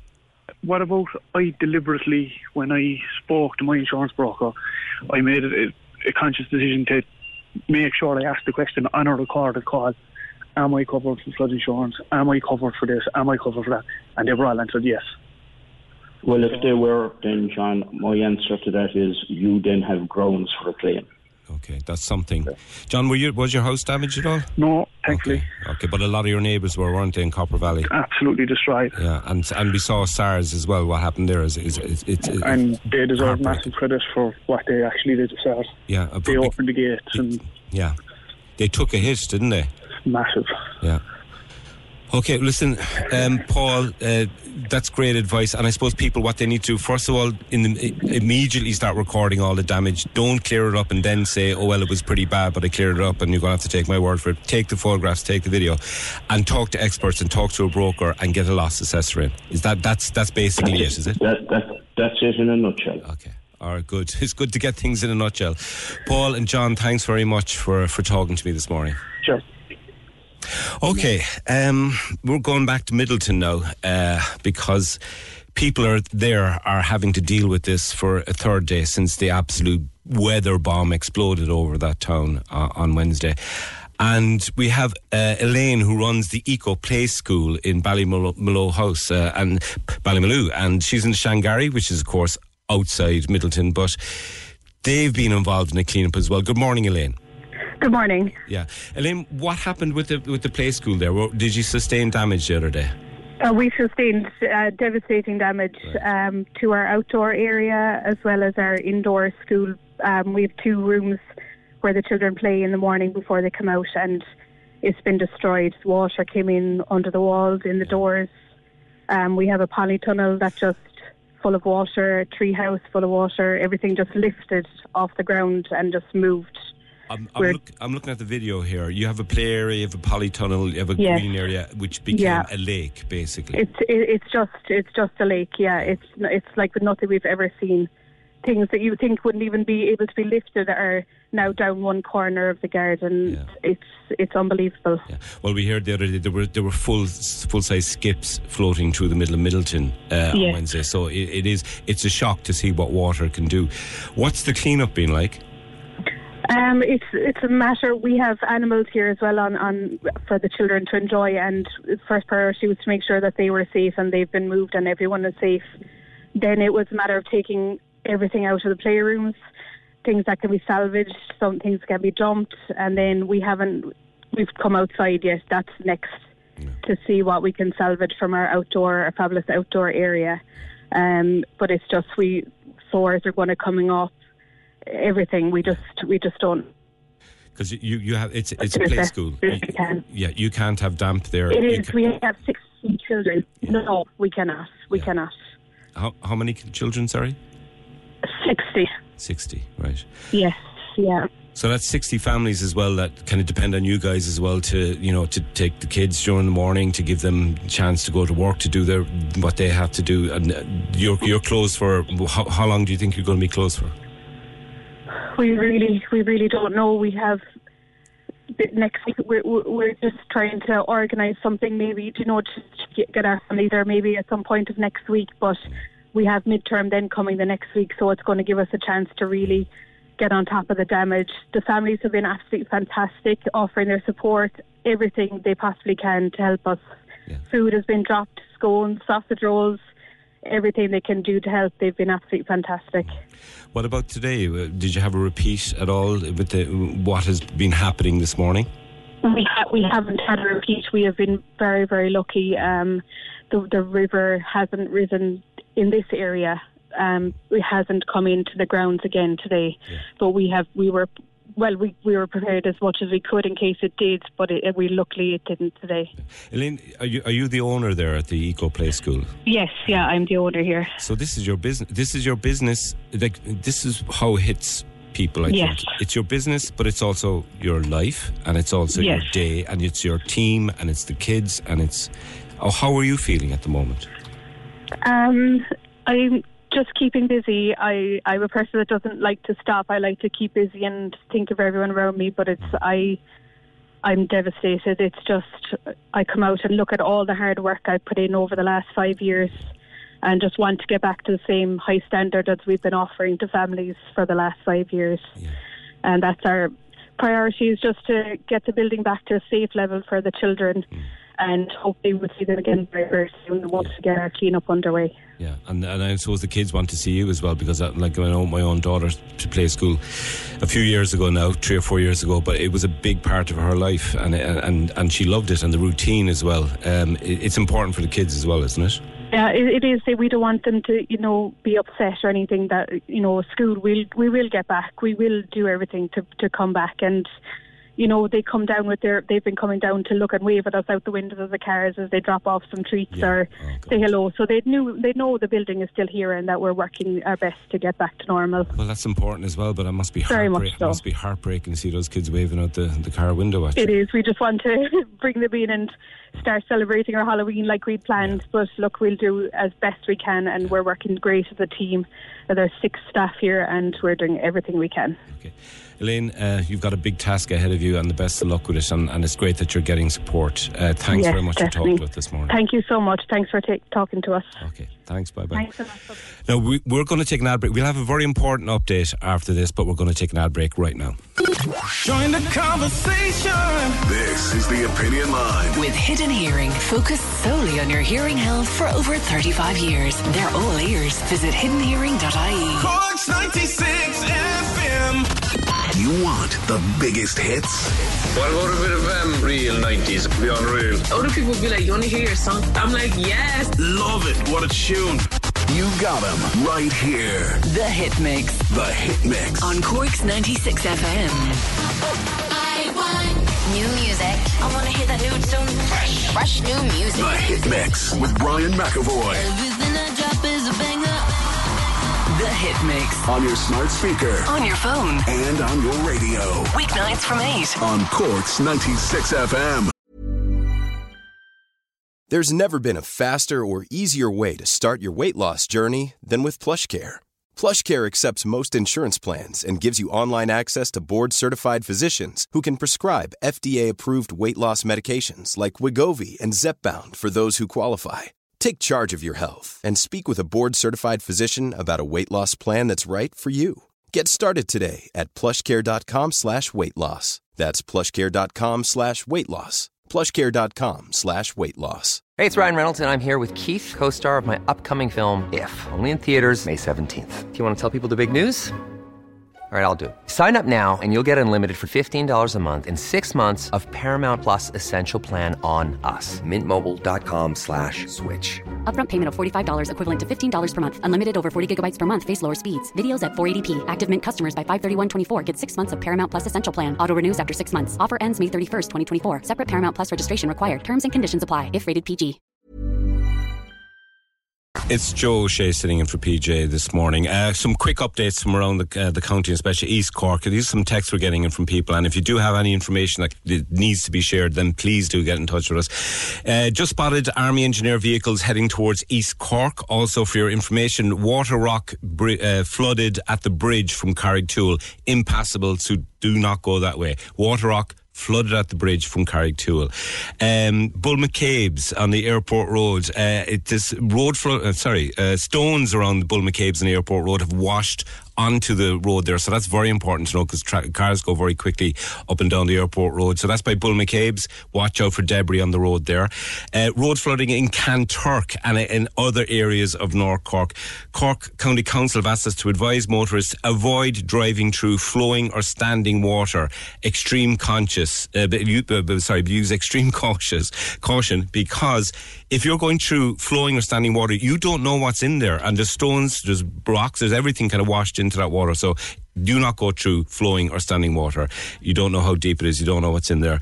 Um, now, uh, somebody on from uh, Morning Joe, if, if the army are on standby, why aren't they filling sandbags at Garryvoe, Youghal and transporting them back to places where they're needed?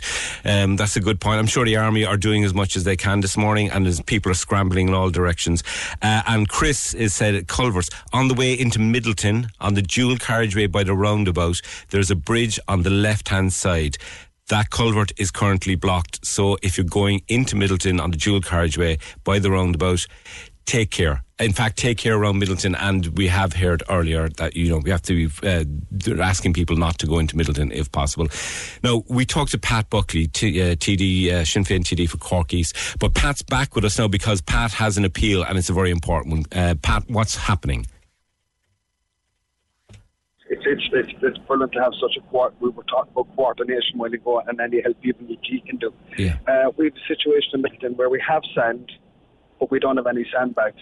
Uh, in fairness to the likes of Powers and Carrigtwohill, uh, Lady Bridge, aggregates, they were given free sandbags, but we're actually out of them. Right. And people are packing, so I just tag them with the gang on, on into town. So just if anybody, and if you can keep my number, even if you want me to coordinate with it.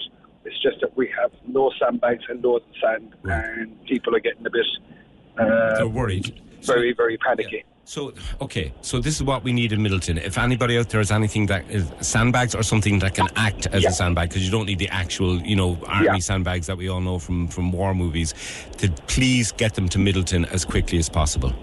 Yeah. Okay. You're an absolute legend. Yeah, and and I, are- like keep you up to date. And are you on? Are you on the ground now in Midleton at the moment? No, not yet. Not No, yet. You're no, still. not You're still getting about a down half there. an hour. Okay. Yeah. Well, listen. I I'll let you. I'll let you go, Pat, because we, it's coming in fast today. But, but very important. If anybody has anything And that can be thanks used, for all your help. yeah. No, You're brilliant. Well, listen, Pat. Stay safe, and you'll be on the ground there very shortly. No bother. Yeah, thanks a million. God bless. Okay, um, we're going to go to Kate now. Kate, good morning. Good Morning. Okay, Um, you, you wanted to make a point. I do. Leo Varadkar is in Cloud Cuckoo Land if he thinks that 10,000 or 20,000 is going to sort out the problem in anybody's house. Everything is contaminated. Everything's got to be thrown out. You know? I mean, it, it, it's ridiculous. 20,000 will barely do all the cleaning if, and go back to basics. Yeah, well, we heard earlier, yesterday they were talking about there's an initial fund of 10 million, I believe. Now, yeah, but when that's spread out to everybody, yeah. it's nothing. I know, uh, but that's, And- yeah. You, the foundations could be ruined as well. There's, there is so much to consider. Mm. You know? Yeah, because floors in houses, like if you've got wooden floors on the, on the ground floor and you've been flooded out, there's a good chance that the entire floor is going to have to come up or starters. destroyed the whole lot. And sure, look, what, did some place have eight feet of water or something? Mm. I mean, sure, the whole house is destroyed. Yeah. No, that will never be normal. You have to strip back to the bones again. Yeah. Okay. What What do you think if if the government said, okay, we're going to do this massive aid package for for East Cork uh, for affected areas in Cork and Waterford, but we're going to have to put a, a, a, a cent on everybody's income tax for the next two years. Do you think people would put up with that? Do you know what? I, I think they would. In a situation like that, I think we need to have a fund anyway, and they don't have one. Yeah, no, th you're right, and there isn't. And we've also heard earlier that there, a couple of politicians say that there should be some sort of incident room, or there should be some sort of task force or an emergency response. Because at the moment, Oh, totally. the city council, county council, are doing their best. to fire, everybody's doing their best, but it, it Yeah. does seem to be a lack of coordination in some respects. But I, th- I think they, they're not taking into consideration climate change. We're getting different rain. Yeah. It's deluge now. It's not even that misty rain that you get a few- few days, you know?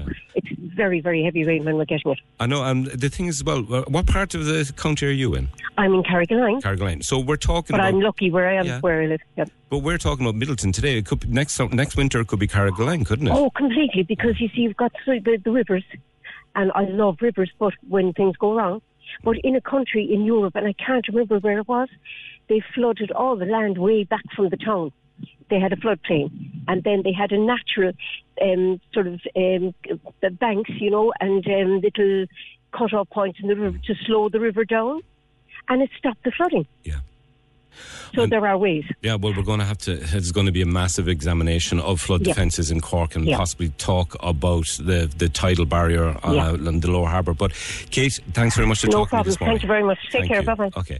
Now we heard earlier from Cork County Council about this mad issue of the damage in Glanmire partly being caused by a blocked culvert culvert and when the workers got down into that culvert they found a bicycle they found a child's buggy they found a mattress, which is crazy. We've got Tim Brosnan, who'll be very well known in the area, uh, former Fianna Fáil councillor. Tim, what did, what what did you hear about this culvert? Well, Joe, that culvert now has been a major source of the cause the flooding down there, and I clearly, in my mind, have no doubt, but it is the responsibility of Cork City Council to be cleaning those culverts on an ongoing basis. We heard earlier that the that the roadside gullies are cleared, thirty thousand of them. They're not cleared. Everybody can see them, and I know the, the director of services appealed to the public to report them in that's not good enough. The city council is paid to do that job. They should be out doing it. And in fact, there was a time when roadside gullies were the responsibility of the cleansing department. Uh, that was then switched to the roads department. And the roads department have not looked after gullies since they took it over. They only recently hired, my information is they only recently hired two people to do the job of all the gullies in the city. There used to be a schedule that was gone through rigorously every year where every gully in the city was cleaned on a rota basis. That's not happening anymore. And it's not good enough. Now, where the city council, and it was the county council, in fact, that gave planning permission down in Glanmire for all those houses, they're within 10 feet of, of, of that stream that have tur- turned into a river. I mean, how can they say there was proper planning? The planning process has gone to pot. They're building on floodplains all over the place, and even now you see down the docklands they're trying to encourage people to go in, but nobody will buy the land in the docklands because it's prone to flooding. In the longer term, it's, they're blaming climate change. It's not climate change. This is bad planning. It's like the, the situation where you had in Dublin, hundreds of apartments built and no fire safety precautions. How did they get permission to allow people into them? And that's where the change needs to happen. If you buy a home and it has planning permission, that should mean it is not on a floodplain, it is not prone to flooding and it's not prone to going on fire. Tim, for a, a point to make here, and I'm sure there's people screaming at the radios around Cork. Yeah, the council definitely keeping the culverts. But what kind of idiot throws a bed into a culvert in an area that's flooded every year? Is there not, a, and I'm sure you're going to agree with me on this, but is there not a, an element of personal responsibility as well? That we have people going around fly tipping all over this county. And it's crazy. Somebody went and threw a bed into a, a, flood culvert. I mean, do you not think that even we have to start asking questions about that sort of behaviour? Yes, I agree with you. But we know from Blackpool on previous occasions when the culverts down there were flooded, there are dopes in our society that do that kind of thing. And the city council knows that. The county council know that. They cannot they cannot allow innocent people to be flooded because of that. They have a responsibility to clean them. Yeah, you're talking about the River Bride in Blackpool, and that's one I've yeah. been interested in for a long time because there was an issue there. There was a big metal grate over one of the, the kind of the bridges or the or, or, or underpasses, and it was yeah. completely blocked with debris. And there was a guy down there, uh, on, he's on Twitter all the time, and he was raising and pointing to it and saying, This is going to cause trouble. And it did. And that part of Blackpool, the last time it got flooded, got absolutely devastated. Devastated. Yeah. And, you know, when you see all the work that all the, the council officials are putting in and the workers are putting in, it's heroic. Yeah. But all that is unnecessary if they plan properly and maintain what they have. There's no point in bringing out big, shiny plans of we're going to do this, we're going to build houses down in Tivoli Industrial Estate. That whole area, it's all flood prone. Well, uh, you know, one thing about no, the docks now, and especially down Kennedy Quay and places like that, they, they're not really flood prone prone. And as somebody who lives in the city centre and loves yeah. the city centre and grew up in the city centre, I'm yeah. delighted to see that there'll be more houses going down there. But yeah. the point that you're making is they can develop there, but they have to make sure that these are flood proof, that the, that the defences that are needed are in place. Because I think flood the past. Proof and fireproof. Yeah. Do you know, well. if you put in a planning application mm. to build a, a 10 story block of apartments, that planning permission has to go through various departments in City Hall. Yeah. And every department should take responsibility. Like yeah. environment would take responsibility for flooding, but it doesn't have to go through the fire department. No. It just passes through. They look. They don't check it. They just look at it and yeah. see if there's anything obvious. Okay. There's no actual fireproofing of okay. planning at all. An important point. Tim, thanks very much for uh, taking our call this morning and, and making welcome. those points. And, Thank and you. Sorry to be so cross now, but no, everybody is. Like, it's the same mistake we made yeah, over and Tim, over again. Every, everybody. And if, if if you keep doing the same thing over and over again and thinking results will be different, yeah, you know. Okay. Uh, thank and thank you. Look to everybody out there. Okay. Show. Thank you. Join the conversation. This is the Opinion Line. With Hidden Hearing, changing lives with the latest hearing health technology. They're all ears. Visit hiddenhearing.ie. Corks 96 FM. The lines are live. Hello. Join the conversation. Call 0818 96 96 96. Text or WhatsApp 083 396 96 96. Email opinion at 96fm.ie. This is the Opinion Line with PJ Coogan. Corks 96 FM. It's Joe Shane for PJ Coogan on this mad busy morning with more flood warnings across Cork. Um, the one thing that we have been hearing for the past couple of days is businesses across, across Cork are rallying and helping those in need. And here's something I saw on Twitter myself last night. Um, Paul O'Halloran from Kearys Motors, good morning to you. Morning, Joe. How are you? I'm good. How are you doing this morning? I'm not too bad. I apologise now for the noise. I'm just on the way home from Portugal. I'm in Faro Airport. So I'm Oh, okay. as quiet a place as possible. Okay, well, at least, and listen, you're far away from the floods. again. If, if I was going to be anywhere in these weather conditions, uh, Portugal would be the place I'd, I'd choose. Um, it's not much better here, Joe. It followed me over. Really? Oh my Yeah. God. Okay. Oh God. Okay. So you're COO at Kearys, uh, Chief Operating Officer. Is that right? That's correct. Yeah. And tell us about what Kearys are, are offering to do for people. Well, look, I, I was I was over here, and uh, my wife Rose was ringing me during the week, and she was telling me about the, what was going on. She was there with the kids and couldn't get, even get home from town, and Glanmire was completely flooded. I'm a local in Glanmire, um, and then I saw SARS, our, our local club that won the county championship the week before. We were celebrating on the pitch on uh, on Sunday night, and and you see the the devastation that was in there afterwards, where they selflessly opened their the, the gates to relieve the flooding from the road, and the pitch is now destroyed. You know, and I just couldn't believe what I was seeing. And uh, look, a bit like we did with the with the, the fire in, in Douglas that time. We're we're a, a community business, and we said we just if we could put the shoulder to the wheel, we would. Lots of other businesses were jumping on board and offering help. So naturally, we said we do the same. And, and what exactly are you offering to people? Well, look, loads of people's cars through no fault of their own in their driveways and side of the road were flooded, and you know can't get to school, can't get to can't get to work.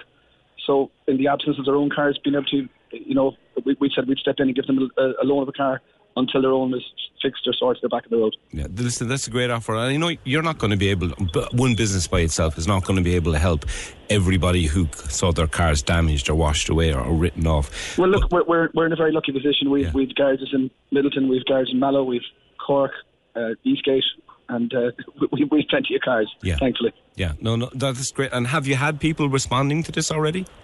Oh, look, the uptake has been huge, Joe. We've had 29 people so far that are now in, in, in loan cars um, and, and back on the road today. That's fantastic. Uh, and, you, and I suppose you'll be getting more calls again through the day? Uh, look, as, as things progress, we're, we're, we're, we're there to help. Yeah. And while I have you, Paul, you're a man who knows his cars. If if your car has been damaged, but maybe not written off, so to speak, if you're wondering if it was flooded, um, what's what's the one thing you should do if you're coming back to a car that maybe was caught in standing water and the engine uh, bay got flooded or whatever? What's what should you do? It's gas. I'm actually, I, I'm, in, I'm in the car business 30 years. I'm not the most technical guy myself. I did ask the same question this morning.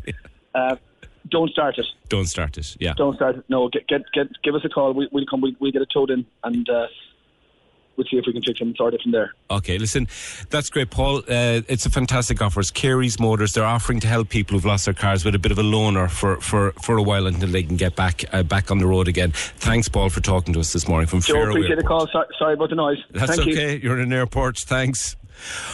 Okay, now we'll go back to Midleton because we have again a man we've talked to twice in, in the past 48 hours. Mark Sinclair, station officer, Midleton Fire Station. What is the situation at the moment? The situation at the moment is the thanks, thankfully that we didn't get as bad as what we were um, dreading. Um, the tide is on the turn again, so the the levels haven't really dropped. Um, the crew are at the moment trying to get a bit of bit of food into them because um, calls have stopped at the moment. Thank God, that's what they're working Trojans all morning. Yeah. Um, but yeah, um, uh, the, uh, the people in Midleton couldn't be any prouder, really. I'd say of the the crew for the commitment they gave there. Two two of the crew, their own houses flooded, and um, they abandoned that to help other people. You know, It's just Well, Mark, fantastic. We've we've been hearing from people in Midleton all morning, and again and again we've been hearing people saying thanks to the thanks to the to the fire service, thanks to the guards, thanks to all the frontline responders. But we know in particular that you because your guys are from the town, they're retained fire firefighters, so they're they have their day jobs. They, and they dropped everything and they ran. And you, as you said, there was two of them that ran to help while their own houses were water was going into them. So uh, it's Yeah. just. And, and how much sleep have you had over the past uh, 48 hours now? Um, we stood down for six hours on both nights. Yeah, six hours. You know, yeah, each, each night. So by the time we'd get into bed and, and kind of let the adrenaline stop and get to sleep, I suppose we'd about four hours. Like even this morning when the, we were limping into the station because their, their legs are red raw from walking in wet boots. Of course. Or the skins are gone from the back of our heels. Um, now, fair play to management. They're throwing new boots at us and new equipment. You know, it's. But even I was just downtown again when I go, and uh, I think it's the CBS uh, Barry Spillett, the, the coordinator of the transition year. Yeah. And the whole school are out. The transition year are out trying to help people. Right. Well, that's great to see the kids out and helping. So, so this, right? It's it's eleven minutes past eleven as I'm looking at the clock here. We we were worried about worse flooding. Is and I know it's hard to say, right? And you can, and you can't say for definite. But in your judgment, has the worst passed now? Can people take a breath now? Well, it's only my opinion, but I, I think so. I'm not worried. Okay.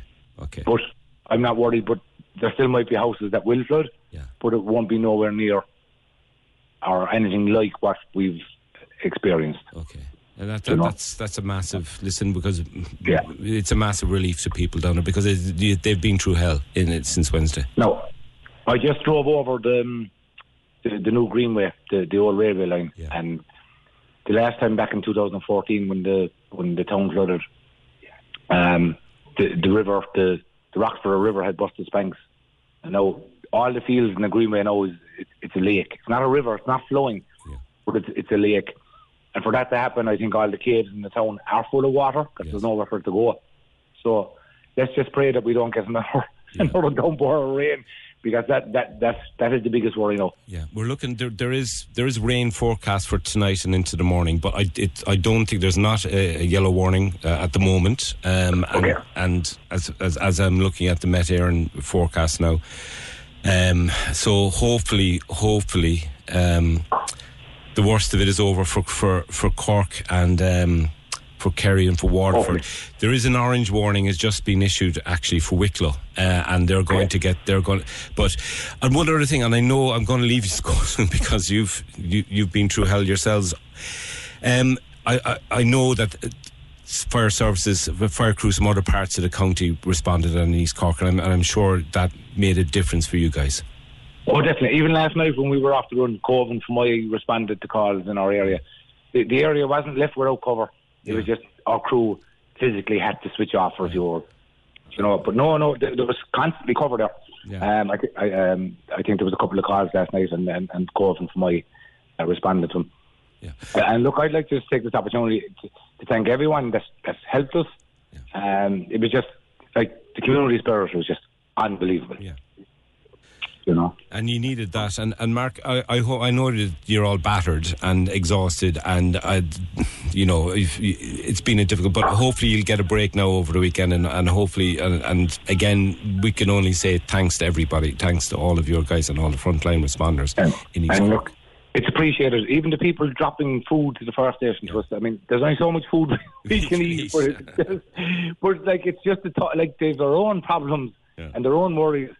But even the local businesses, the restaurants, they're um, feeding us. It's just been like people just couldn't help us enough. That's how that's, that's how people say thanks. You know, it, Yeah. it's great. Yeah. it's great. Thanks again. We've very much appreciated you talking to us, mostly to keep people updated because that's Yeah. been very important. Yeah. Look, I, I think myself from my own, like I, I've lived in this town all my life. Um, I, I myself, I'm not worried. Great. That's good to hear. It's reassuring to hear. Okay. Thanks. Thank you. Thanks for the call. Bye. Thanks. Well, you know, isn't that some good news and much needed news? Because I've got to tell you, at nine o'clock this morning, it was looking bad, and Cork County Council issuing an alert and telling people, listen, brace, because it's going to happen again, or it could happen again. It looks like. It may not too early to say it. It looks like we have better news from Midleton and for East Cork. So we will keep obviously across that situation, and we will also keep talking to people who are helping because. Uh, we're talking to Keelan Kennedy, and he's the owner of uh, the owner KK Va- uh, Valeting, Valeting and Car Wash. uh, I think down around the Midleton area. Hello, good morning. How you doing? Keelan, I'm good. How are you doing? I'm all right now, and yourself? Good. You're, where are you based? I'm actually based um, in Dwyer's Road in Midleton there, Midleton Enterprise Park. I know just, what you. uh, just down past the uh, the Park Hotel in Midleton. Okay. How's your business been affected? Were you were you hit by the flooding at all? To be honest, it wasn't affected really in terms of the, the the cars around the business and the business itself. Like, but we kind of had to close there, I suppose, Wednesday when we heard of all the damage downtown and stuff, and you know the floods around getting down to us. You can't really access the place now and stuff, you know. But um, I suppose the bigger picture really is the the, the, the damages after doing to the town, you know.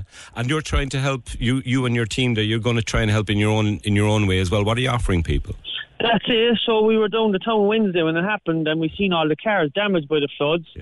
So me there and a few the the, the, the fellow working with me and two of the lads volunteered there. Now today we're offering any car damaged by the floods. Look, we thought we just put it up there. We might get a few cars here and there, mm. our followers and stuff. But we're, we're just doing as much as we can to help people really, and people are coming down. We did a lot of cars now yesterday, and we're the same today, and it's just to help people out, I suppose, because look.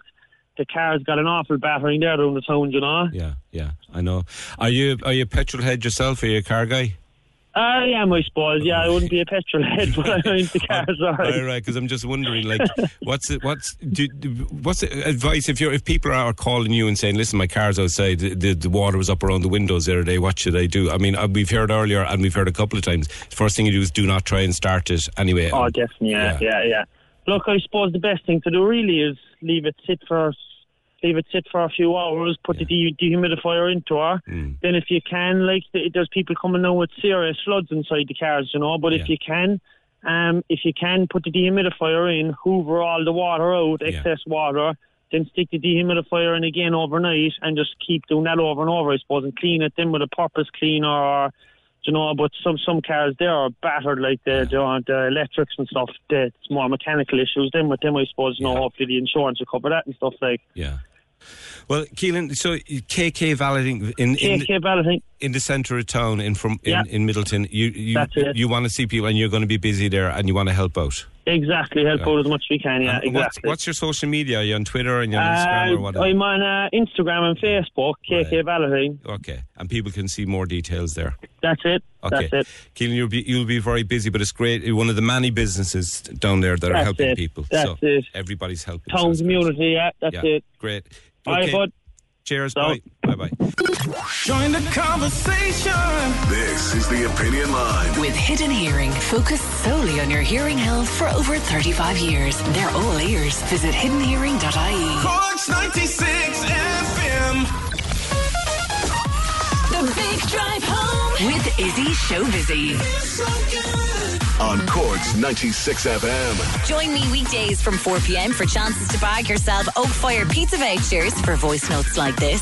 Any chance you could play the Becky Hill song there, disconnect for me, because I'll be disconnecting myself now shortly. I'll keep you company no matter what you're up to. Come here, can you play some belters only? I just need a good song to get me in the mood going up the road to Dublin. And I'll be giving you more chances to escape your barking dog and kids with great prizes. For myself and my partner, who would love the tickets, would be fantastic, Izzy. Join me weekdays from 4 p.m. The Big Drive Home. With Clonakilty Food Company. Be prepared for any mealtime with Clonakilty's delicious sausages, rashes, and puddings. Clonakilty, a family of great taste. Corks 96 FM. 96 FM. It's Joe O'Shea sitting in for PJ. Um, we're going to go now to Eric uh, in Midleton. Uh, Eric, good morning. Hi, how are you doing? Hi, you're uh, you're working uh, caretaker in Midleton College, and actually you've a, you've a very uh, important point to raise. So, so what is that point? Yes, I'm just wondering if anyone has any information regards getting tetanus shots. Right. Um, due to the doctor's surgery here on the main street getting damaged and the medical centre getting damaged, there isn't actually much of an option. With um, South Dock is closed as well at the moment, and just there's so many workers out there now for the last few days who got cuts and everything on their hands, legs, feet, and it's just basically wondering about getting updated tetanus shots. If there's anyone that's offering them around Midleton, okay, just to protect ourselves. We'll put that out and we'll see because it's a very important point because you, you know you get caught in floodwater and anything can get in there and you could you know you could be looking at, at, at serious issues about that. So basically, what you want to know is, and I'm sure a lot of people down there want to know is, is there any kind of doctors in the general Midleton area that can offer tetanus boosters or tetanus shots to people? Yes, that's it exactly. Okay, well, Eric, we'll we'll put that out there, um, and uh, it's an important question. And very quickly, how did you get on Midleton College? Did you have any problems there? No, we were lucky enough that we're up the hill, Yeah. so most of the the area was fine. But a lot of our students have done a lot of work downtown Yeah. the last two days. And is that your Um, transition? Your students have been out and helping. Um, everything, all all years. Anyone who was available was out and did massive work yesterday. Okay, well, that's great to hear. That's great to hear from Midleton College. And Eric, thanks for calling. And we'll put that out there. Any doctors in the Midleton area can help with tetanus boosters, tetanus shots for, for workers who have been cut in the in the uh, in the floodwaters. Thanks, Eric. Perfect. Thank you very much. Thanks. Bye. No, um, we're going to talk to uh, somebody we talked to yesterday, actually, and somebody who saw their business that they have worked really, really hard to build up, um, very badly impacted. Ferrit and Lee Restaurant, Pat Ferriter. Good morning, Pat. Hi, Joe. How are you? I'm good. And and how are you today? Because I know yesterday you were. It, it was a very tough day for you, wasn't it?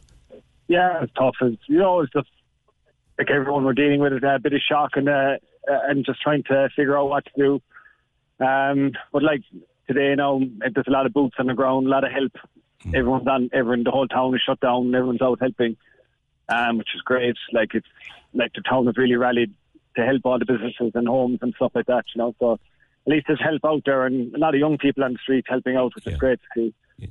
We've heard that actually Midleton College, we are just talking to somebody from Midleton College there, they've had their students out and been helping. There's other schools involved. Um, there's been a big gang of transition year students have been helping and, and uh, from, from the town. Uh, at the moment, because there was another kind of moment this morning, wasn't it? There was that moment of fear that it could happen again. Um, how did you feel when you heard that, first of all, and how did you react? Yeah, there was a bit of panic going on around. Even last night, um, last night, there's- I suppose the people are a bit panicky and there's a lot of alerts going around that the town was, I think Pat She had a, had a post up, but they kind of set everybody off, like we're, we're all coming into town checking out the businesses again and, um, uh, yeah, like, look, everyone's on high alert at the moment now, and I think a, a couple of states at the other end of town have been evacuated, and the army are on the streets now as well. Yeah. Um, it's, it's, uh, yeah, it's uh, like a disaster zone at the minute I think I've seen some photographs. The engineers from the army have arrived in the town, and that's important because they are they're guys who who, who will know about these kind of big, you know, um, earth moving and kind of defensive stuff, and, and and that's important. So you've seen the army out in the streets as well. Yeah, yeah, yeah. And I suppose it just needs this uh, big coordinated effort going on, and I suppose like it needs needs somebody, I suppose, to coordinate the whole lot. There's a there's a lot of people, individuals doing different things, and probably needs more of a coordinated effort. I'd say like some of the houses and stuff like that are probably might be forgotten about a small bit, like you know, the estates, and there's a lot of there's a lot of damage done there, you know. So, And um, your, your own situation, how's your cleanup going? Uh, yeah, we well, it was a disaster yesterday. Uh, I'm sure you saw the pictures, but um, we got a lot of help. Um, some guys came in from the Midleton J Club and really took charge and cleaned the place up. Um, now we're looking at like that was the initial. We got the muck out and we got the place rinsed out, and uh, now we're just look we're looking at what we can salvage. We're looking at we're taking up the floors now today. Um, they can't, they're going to be gone, timber floors. So um, the couch, a big couch unit that we had made recently has gone as well. So it's un- unsavable. So we'll have to get that out. Yeah, and just trying to get stuff back in now is the, you know, trying to line the workers up and get stuff and get the, like even just ordering simple thing like getting flooring, stuff like that takes time, you know, to get it. And, you know, it's just, uh, just trying to figure out that bit of the, of the logistics now. And did you meet the Taoiseach or the Minister for Finance yesterday? No, I didn't. I didn't go around her. I, um, yeah, I didn't get out from now. There's, uh, I'd say they got enough of a, they got enough of a grilling off the crowd that was there. But uh, yeah, look, uh, look, fair play to them for coming down and look, they're doing their job. They've showed their face and whatever. I just hope they they followed up with actions. Now is the is the big thing. Like you know, there's a lot of people just need assistance straight away and not to be pushed down the road and have to. You know, it's uh, sometimes the paperwork can be involved in these things can be not worth the hassle. You know, so um, yeah, I would just hope for everyone else, everyone's sake that you know they make things easy. Look, it, it's it's a it's a disaster zone. There's nobody, there's nobody, no business or house or it's, it's not their fault that this happened. Like you know, they bought their houses and they bought, they set up their businesses and they got flooded out, and it's not their fault this happened. So it, it, it's unfair that they have to pick up the cost of it as well. Like you know, And and Um, wade through all of that red tape and all of those, that long Yeah, wait and, yeah, yeah. and provide I- us with the records and give us the, the you know all that kind of stuff. And it, like I was saying earlier, and I was trying not to to over dramatize this, but you know, in, in in many European countries, they would just say this is an official emergency. This is an official disaster zone, and we need to have a multi-agency coordinated response. Is that are you seeing that starting to happen in? in Yeah, I, I think maybe maybe maybe maybe this situation is going to be going to it might kickstart something for the whole country in the way that they might approach it differently in future, and and um, hopefully it will. Like you know, like it's unfo- unfortunate that it's Midleton that has to maybe be the the the, the, the, canary, the um, canary in the coal mine, maybe in some yeah, respects. Exactly, and look, it's no harm that something needs to be done anyway. And made, like the response yesterday was, as I was, was chatting to you, wasn't there, was- there was no council, you know, there wasn't there wasn't there was no state of readiness. Like there's no alertness. We weren't um, we weren't on guard that anything was going to happen. Like you know, we're ready for a lunch service, and all of a sudden, half an hour later, we're under three feet of water. So, like uh, somebody has to be accountable for these warnings, and um, you know, maybe foreseeing this kind of thing happening in the future. You know. Yeah. Listen, the, one thing that 96 FM are going to be doing um, a lot in the coming weeks is to urge people to go to Midleton, to go to Glanmire, to the other areas that were hit and support the businesses when they reopen because even spending a few pounds and not spending it online and not giving it to Jeff Bezos and Amazon, but a, a- few pounds in the butchers, your local shop, barbers, hairdressers, doesn't matter. Cafe, going to buy a coffee. It's going to make a difference, isn't it? Yeah, look, uh, like uh, absolutely everything, everything, uh, everything helps. It's a circular economy. You know, you spend in your local community, it comes back around again. Like you know, everyone benefits. Um, not just in times like this, but uh, you know, I suppose we could all do it a bit of a reminder to do it now and again. You know, course, all, yeah. it's, it's it's easy to shop online and to get stuff, but like you, you know, the people working hard and setting up shops and. And we all want we all want our towns to be full of businesses. Like we don't want empty premises around the and place. full, and so- full of people because their Yeah. their their kids are going to the same school that your kids go to, and and if they're Exactly, you know, yeah. so yeah. Listen, uh, it's probably very early days, but uh, do you have any idea when you will be able to reopen? Um, no, absolutely not. Um, like as I said, we'll get we're still in the cleaning phase, and until we take up floor, and it, it's just going to be trying to coordinate getting everything back down. Like we've, we're been inundated with help. Like everybody, the amount of people offering for, offering help is unreal. But um, it's just there's only so much we can do, and and it'll come down to tradesmen and getting stuff in and getting access to products and stuff like that. Like we, we've lost a lot. Um, yeah, and we're still counting the costs. We don't even we haven't even checked our equipment yet, like the kitchen equipment. That was uh, that could be all gone as well. Like so, we, we we got it cleaned and we got it upright, and you know, but uh, now we have to let it dry out and see what the, the true cost is. You know, um, which I can't imagine would be great. Like, but um, yeah, we'll just have to assess it as we're going along. Okay, well, we'll open as, hopefully- we'll open as fast as we can. as but, fast uh, as you can, yeah. and and I'm sure the locals will support you. Ferrit and Lee's great restaurant in Bentley. If you're not in Midleton and you're in the area, go down and support them when they're open again. And and hopefully the government supports will be there as well because I think the 10 million figure that has been mentioned is not in any way going to get anywhere close to what's needed, and it probably will increase. Yeah, it, it, wouldn't. Uh, I'd say you could spend 10 mil- 10 million in Midleton alone. Never mind the outskirts and, and surrounding areas. Yeah. Um, yeah, let's hope they just uh, back it up now with their with um with, with the talk they've been they've been putting out there. You know.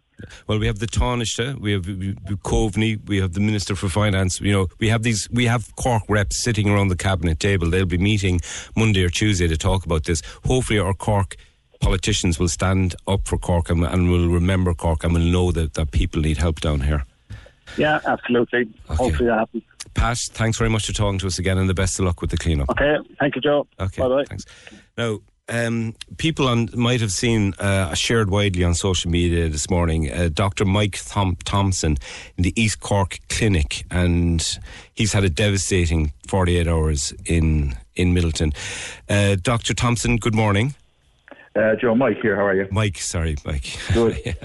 yeah, no more than anyone else, Joe. I wouldn't claim any special things like that. I suppose. Um, yeah, you know, yesterday there was an air of unreality. Uh, today, the harsh, the, the economic truth. That you know, we're we're counting today now what it's going to be. You know, and we can assure our patients all their data is safe. It's clouded. Uh, we've set up an alternative clinic up in the SouthDoc. Have let us use that for a week or two. And where's that? Where Um, is that? Sorry. SouthDoc is up by um, up Knockgriffin, up the other end of town. Okay. So so we're using it in, as, by day um, because three of the six doctors in Midleton premises were flooded. Yes. Um, so you just alluded there with Pat about things like the tetanus vaccines. We're going to try and get something up and running, but it's a, it, you know it, it was just a, a trifecta, a perfect storm um, that hit us the other day. Yeah. Um, it, it, the issue was just the rapidity. We we didn't have time to get everything up the up at, up at high enough. So yeah, my post this morning or yesterday, I suppose we had our practice manager counting as we skipped everything. We put in a trailer and three skips, and it was ninety four thousand to be replaced. And then I suppose we have the fit out then, and then the loss of income. But I mean, it's the loss of insurance. So, I mean, we pay the same insurance as everyone else. Um, we're just not lucky enough to have a flood defence scheme. Yeah. So therefore, we get excluded. And as Pat was saying, we are looking for special circumstance. This is a this is a lightning strike once an event. Um, there are you know at least 100 traders who the Christmas season would be there, you know, 20 25 percent of their profit. Yes. Um, you've you've houses, you've two estates. I think evacuated. You know, it's it's been devastating for the town, and it's such a fantastic town. Uh, my place here now is full of GAA guys and transition year students. Um, so we've actually plenty of bodies. What we need now is for it to dry out, and then the rush to get it back up and going because it's funny, but uh, our local carpet fitters they were flooded on the main street. I saw that. I So- saw that they were flooded so- out as well. Yeah, so the you know, and and everyone everyone is a you know the the framer, Monty's Cafe, Ferrit and Lee, places where we'd all go to. Everyone is a, it's a horror story, and the twenty thousand, well, five thousand, twenty thousand. It's you know, um, I I I think most businesses are going to be looking at at least north of a hundred, uh, depending on how in- you know how much stock they had and what kind of equipment they had. You probably spent five thousand on skips and trailers yesterday. In fairness, the council, yeah, we did. Uh, we we ordered them, but we didn't pay for them. And then a word came around that the council, of the local authority, were just saying skips for everyone. That's good. Oh yeah. Oh, by before nine o'clock yesterday, I, t- I thirty-two thousand euros worth of electrical stuff gone off to the wee recyclers. Um. So, but it has to. You know, it's a clinic. It has to be extra clean. Um. And and the water was foul. Yeah. You know, um, it was not pleasant. Um.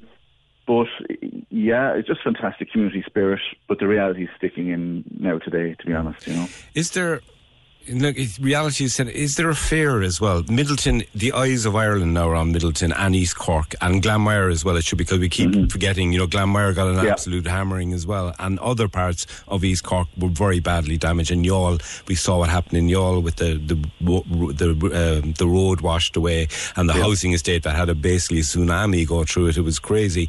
Um, is there a fear that right? Of course, people are talking about us now, and you know, they're, everybody's sympathetic, and they're all we can, and the politicians are arriving down. Is there a fear that in a week, in two weeks, that maybe people kind of move on to something else? Yeah, we'll keep the pressure on locally. There is always that fear, but that's up to us. We'll keep the pressure on. We have very good local reps. We have plenty of representation at all.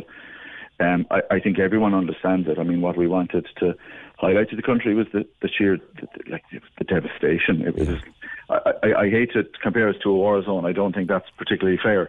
No loss of life, but it was it was apocalyptic yesterday. Walking down to seeing every second car was floating. There was skips all over the place. Um, but everyone's out and, and helping, you know, and it's been a, it's been the community has rallied. But it's going to be a long term effort, definitely. Yeah. Listen, I mean, you're, you're a medical man. You might be able to help us out with something. You probably get this all the time. But we talked to Eric, uh, the caretaker at Midleton College earlier. He was saying that workers are worried that they were in the waters yesterday, that they got cuts. And yeah, do they need to think about uh, Yeah. tetanus shots? I suppose they need to. It's, it was dirty water. They need to check about Weil's disease. Mm. I was. If anyone has a cut, contact their locals. I mean, all we're all open. We, we are working, in- albeit elsewhere. Tetanus. Most people have had their five boosters by the age of fifteen. Uh, if you have one within the last ten years, you're covered. I'd be more worried about simple other bacteria, to be honest. Uh, so if they're getting dirty cuts, any pus, redness, high temperature, anything like that, put a call into their local doctors. Uh, it was very interesting about the tetanus. We should try and get up a, a clinic going. Um, our difficulty is we can't, um, but maybe, and the hospital is gone, by the way, the Hospital was flooded as well. Yeah. Um, but we might try and look at something through SouthDoc and the Red Cross, just, just a, you know, very quick thing. So we, we'll come back to you on that. Yeah, do definitely, and because people do want to know, and it's good to know that you guys are set up in SouthDoc at the other end, of, at the other end of Yeah. the town. Yeah. Um, you, you, you're with patients all day, every day, and you've been around the town. Mental health wise, I mean, shock at the moment, but once that goes away, what kind of long term effects are you worried about? Yeah, well, and you just get you had the mental health tsunami after COVID, especially with our teenagers. You know, um, like Joe, I, I am lucky enough. I'm going home to a dry house tonight. It's just my mm. premises. Now it's my livelihood, but there are people who, you know, Christmas will bypass them. I think mental health is always going to be huge. There's a great sense of camaraderie around, mm. but the bills aren't going to stop coming. You know, you have little kids. There's Christmas. There's all that stuff going on. The show must go on. Mm. And I think what government can do is just make a special, special example now for Midleton um, and put their hands in their pockets. And, and we need assistance. And we need it quickly, too, to be honest. And it's funny because we, we said earlier that Midleton maybe is was the like I said the canary in the coal mine that we're looking at something we're still looking at a changed we're looking at a changed environment we're looking at extreme weather events and we're talking Midleton and Glanmire and elsewhere today we mm-hmm. could be talking Ballincollig Carrigaline Yeah. next next we, year we were talking about Bandon and we were talking about Fermoy, and they're quickly coming out. They have their defences. Yeah. Um, because that's really all we're looking for. I, I, I, you know, no one's going to make a single cent out of this and the heartache and devastation that's going on. You know, we want just to get a foot back on the ladder. Um, there's great entrepreneurs there. There's great community spirit around. You know, Yeah. it's a lovely town. It's a, it's, you know it's a great market town. It's great buzz about it, and you can see that out there in the streets today. Yeah. Um, so we get everyone to keep the faith, really. I know from my own work with Cork Beo that we've been covering Midleton a lot in, in recent years because there's been so many new businesses there. There's been new bakeries, there's been new cafes, there's been, and people, it's a town that I always think because it has that fantastic food culture around it, it has that great, and the, the market that's been there for you, the famous um, farmers market, and you have Ballymaloe nearby, and it, it, it, it's it's a town that came has come up so far, so fast, and so far in recent years, and I, I just hope that, that you're able to recover and keep that going. Yeah, I think we'll. We will. Thanks for the sentiments, but I, I, I think you know if people can keep pressure on their local representatives too, you know, and I'm sure the people in Midleton doing it. And as you said, then next year, even before Christmas, start supporting local business. Yeah, we need all the help we can. Yeah, and hopefully you can have a great Christmas and and, and that everybody there can. Uh, Dr. Mike Thompson, thanks very much for talking That's to all. me. Thanks, thank you. And Cheers. thank Bye-bye. you. And we should say that there, if if you are struggling and if you have, if you are kind of finding it difficult, there are supports available always. There's aware.ie, which is a great organisation that will provide, give you information on where to go if you're suffering from stress, depression, if you're, you know, struggling in any way with your mental health issues. Uh, aware also you can ring them 1800 804848 1800 804848 and then there's always the Samaritans uh, 116 123 116 123 for the Samaritans Join the conversation. This is the Opinion Line. With Hidden Hearing, changing lives with the latest hearing health technology. They're all ears. Visit hiddenhearing.ie. Cork's 96 It's Joe Shea sitting in for PJ. Now, over the last 48 hours, it's been mad, it's been crazy, it's been shocking. Uh, we've heard some incredible stories of bravery and community spirit. Local people all over East Cork, in particular, and in Glanmire, have rallied to help those in need. People have been saved from submerged cars, from flooded homes. We've seen the best of Rebel County spirit emerge, as it always does, and hopefully always will. But there, we thought we just kind of talk to one person who maybe because we can't we can't forget our furry friends in this situation. We thought this is a lovely story. Lee Buckley is the owner of Lee Dog Training in Midleton, and um, Lee, you were caught up in a bit of a rescue situation yesterday. Is that correct? That's correct, Joe. Yeah, yeah. I found myself uh, off site and unable to get back. Um, and we had 16 dogs on site that, with a member of staff that, that needed rescuing. So we we waded up the main street. It was kind of up to our chest in parts, and we waded up the main street. We managed to get hold of a boat, um, and we got to site. We a lot of help from. Of, um, we managed to get to site and get the dogs on board. Yeah, because back to dry land. What you were looking at, I suppose, was the, the, the, waters were coming up around your kennel, so to speak. You had, a, you had a, Laura, your staff member. Yeah, was in there. exactly. Yeah, yeah, with yeah, Laura, yeah, yeah. 16 dogs, you're saying? 16 dogs. Um, she managed to keep. We have a porta cabin on site as well, so that was a bit of high ground for them. So they were they were out of the water, but once they got out, then of course they were, they were kind of panicked and stressed by, by the whole situation. That must have been very difficult for Laura in a porta cabin with 16 dogs with the flood flood waters rising Yeah, around you. she did very very well. To be fair, very very well. She kept the cool, and she was still smiling at six o'clock. Right. And she was supposed to finish at twelve. So God. So you you got into the water with with another guy. Uh, Was it the RNLI had a had a rib there today? Yeah, yeah, we, we had to. At our end, there was nothing really that we could use. It was a bodyboard, but of course, it's never going to really. 16 dogs on a bodyboard, so not going to work. Yeah. So myself and uh, uh, Ronan, Ronan, is a guy I, I know. He he helped. At one stage, he had to kind of pull me along. Uh, and we got up to the RNLI, and then they, there was a, was a group of lads um, helped us out. Um, I'd say they were college school kids, and they were very happy. They didn't care about getting wet. They, they just got stuck in and helped us manage the dogs and get the dogs on board. Yeah, because Lee, I'm I'm very happy to talk to you because I saw all of this. I saw uh, there's a video, isn't there? It was Yeah, yeah, yeah, yeah. everywhere on social media, and you can see the red rib, and you can see the guys going along. I think from the RNLI, is it, and yourselves pu- Yeah, pulling it along. And in the rib, there's all you can see is a load of little faces, little furry faces. Wor- wor- worried faces, wondering what the hell is going on. Yeah, yeah, because I mean, I know we're kind of. I don't want to make light of it because this is a very stressful situation for dogs, and it, they're not the only dogs. Because dogs all over Cork you know, East Cork would have had, you know, very been in a very str- stressful situation over the past couple of days. And of course, they'd sense their owners are stressed on top of it as well. Um, so you'd have you'd have the panting, and you'd have the the fact that they were so quiet was also a sign as well. They just kind of they weren't sure what was going on. Yeah. Uh, and of course, they were wet. Were wet because we, you know, by the time I mean, it happens quickly. I, I left site at twelve, and then at twelve fifteen, couldn't get back. Yeah, that's the thing. We've uh, again and again we've heard from people in Midleton. It, it was it, it, it was like a, a tsunami. It, it happened so so quickly. So because, quickly, yeah. Because we- I've seen it in Cork City where you know they say right there could be there's a high tide at eight o'clock in the morning, so it's you know from seven o'clock, and you see it and it comes up and up and up, and but you know, I mean, you can you can move a car, you can walk away from it, or you can put sandbags outside the door, or you can bring down those little flood sh- shutters. Nobody got a chance to do that, did they? No, no. No, not at all. It just and people were standing around. I mean, people were getting stuck in and helping, but people were. You could see the shock. It was like, what? What do we do? Um, how do we help? Um, and there was a lot of help. To be fair, a lot of people who could have left the situation and gone home to possibly higher ground to their own houses, but they got stuck in and they, they helped out. To be fair, which is great to see. And how? Uh, first of all, how's Laura uh, this morning? She was back in yesterday morning, still smiling, um, still smiling, and we, we got the place scrubbed, disinfected. Obviously, There's, the water is not good. Um, I suppose the nature of our site, it's it's designed to be cleaned every day, so it's, course, yeah. it's, it's rugged enough where you you know. And and how are all the dogs? They all they all came through it okay? Yeah, yeah, I've been in contact with their owners, and every all the dogs seem to be fine. They got home, had a had a wash, probably a bit of a bit of, a bit, bit of extra uh, focus and attention, which they would have loved.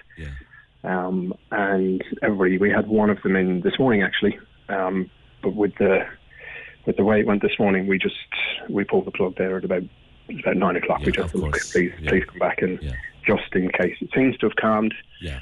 Um, but I, I didn't want the same situation to happen again. Of obviously. course, yeah. Everybody was on alert again this morning, but it seems Yeah. like you said, it seems that uh, Midleton has thankfully not faced again what it had to face on Wednesday. Yeah, I'm thinking about really if you had to face it again, to be honest. Yeah, yeah.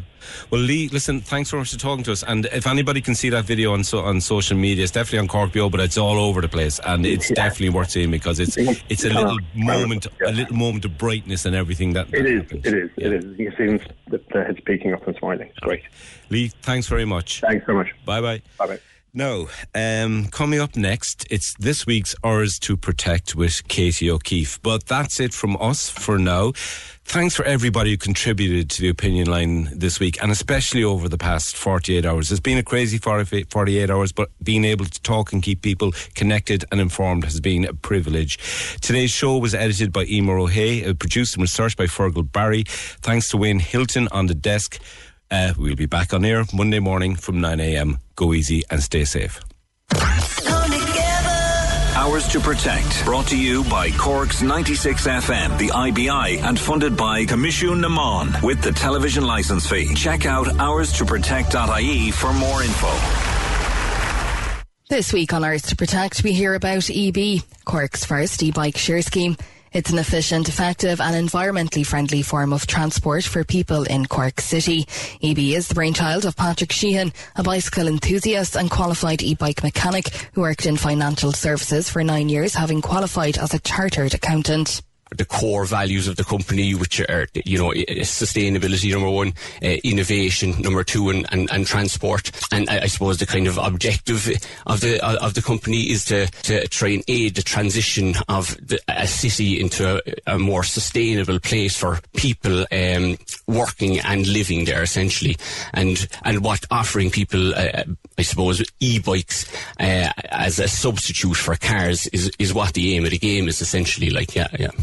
Cork City Council recently released a report showing that two thirds of people want to see a more sustainable city. So, how does EB see itself fitting with the ideals being set out by the local authority? Last year they did a local community and economic plan and, you know, they identified strengths and weaknesses of the city and two of those weaknesses uh, were, I suppose, related to public transport. There wasn't enough of it and over-reliance on personal cars. So again, immediately we can fit in to help that, you know, transport-wise. We can provide the people within the the city and the city suburbs their mode of transport from A to B. And at this at the same time as well, you know, this is the aim of the game is to take people from their cars and onto bikes, um, and also people that you know maybe use an overcrowded bus that won't always arrive in time and stuff like that. I suppose that that, study is there was a study from UCC that was commissioned by the Climate Action Unit. As you said, two thirds of people want more sustainable city. It was analysed that one third of the city's emissions comes from road transport. So again, you know that this is where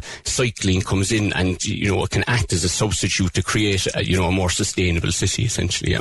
So, how advanced is the overall business plan for EB in Cork? Our operation at the moment is at a, very kind of, uh, I suppose you can nearly call it a, a, minimum viable product stage where we're operating in Cork City at the moment. Now, we're, we just have 20 bikes on the road. We've partnered with uh, businesses, uh, the Marina Market, the Black Market, Oriel House, the Kingsley Cork International Hotel, uh, and Vienna Woods. So you can take the bikes and you can go for a cycle around Cork for the day if you like, or you can leave them in the city as well. Now, our ambition is to get, make use of all the public stands within the city, uh, and that will lead to a more reliable service for people uh, within Cork. So, if we can use all the bike stands within the city, it's in pilot stage at the moment. The next iteration is. Uh, hoping to partner with the council and using public stands. What that will mean then will scale up the number of bikes that we have in the city, which will give us the opportunity for people to use the bikes more reliable, know that there will be, say, a, a bike on the corner of MacCurtain Street every time they walk down, so they can take the bike from MacCurtain Street out to the Western Road to UCC. You know, be able to rely that one will be there, and you can you can only achieve that, uh, I suppose, confidence in the public if you have a, an operation that's scaled up, and you need the operation. The only way you can scale up the operation is if you have access to the public stands. So, how does EB differ from other bike schemes that are in operation? All the bikes that we have are electric at the moment. So, and the, the, each bike has a, a, a, range with a full battery in favourable uh, conditions between 80 and 100 kilometres. So, there's been there'll be very little fear that you, the battery will ever run out on you. And the app that so the whole user process runs uh, via the app, and the app tells you how much battery the bike will have left anyway. Um, at the same time, as well as I said, we need access to the uh, public stands. So uh, the TFI bikes at the moment are all docked bikes, so they have to go into the uh TFI docking station, whereas ours has a security chain and a wheel immobilizer. So again, you can stop up at any you know bike stand or fixed structure, you know, connect your lock to the bike, and you can leave the bike there. Our, our aim is to complement the TFI bikes. So the TFI bikes are obviously subsidised by the government and offer a fantastic value for money. So we're offering a different service where we'll be in many more locations will be electric and we can go much further than the TFI bikes. But again, we're looking to complement the TFI bikes as opposed to directly compete with them. Again, they're subsidised anyway, so they'd be, it'd be impossible to compete, compete with them. Yeah. To find out more about this venture, log on to eb.ie or you can check out the show notes of this episode. Ours to Protect. Brought to you by Cork's 96 FM, the IBI, and funded by Coimisiún na Meán with the television license fee. Check out ourstoprotect.ie for more info. Join the conversation. This is the Opinion Line. With Hidden Hearing, focused solely on your hearing health for over 35 years. They're all ears. Visit hiddenhearing.ie. Cork's 96 FM.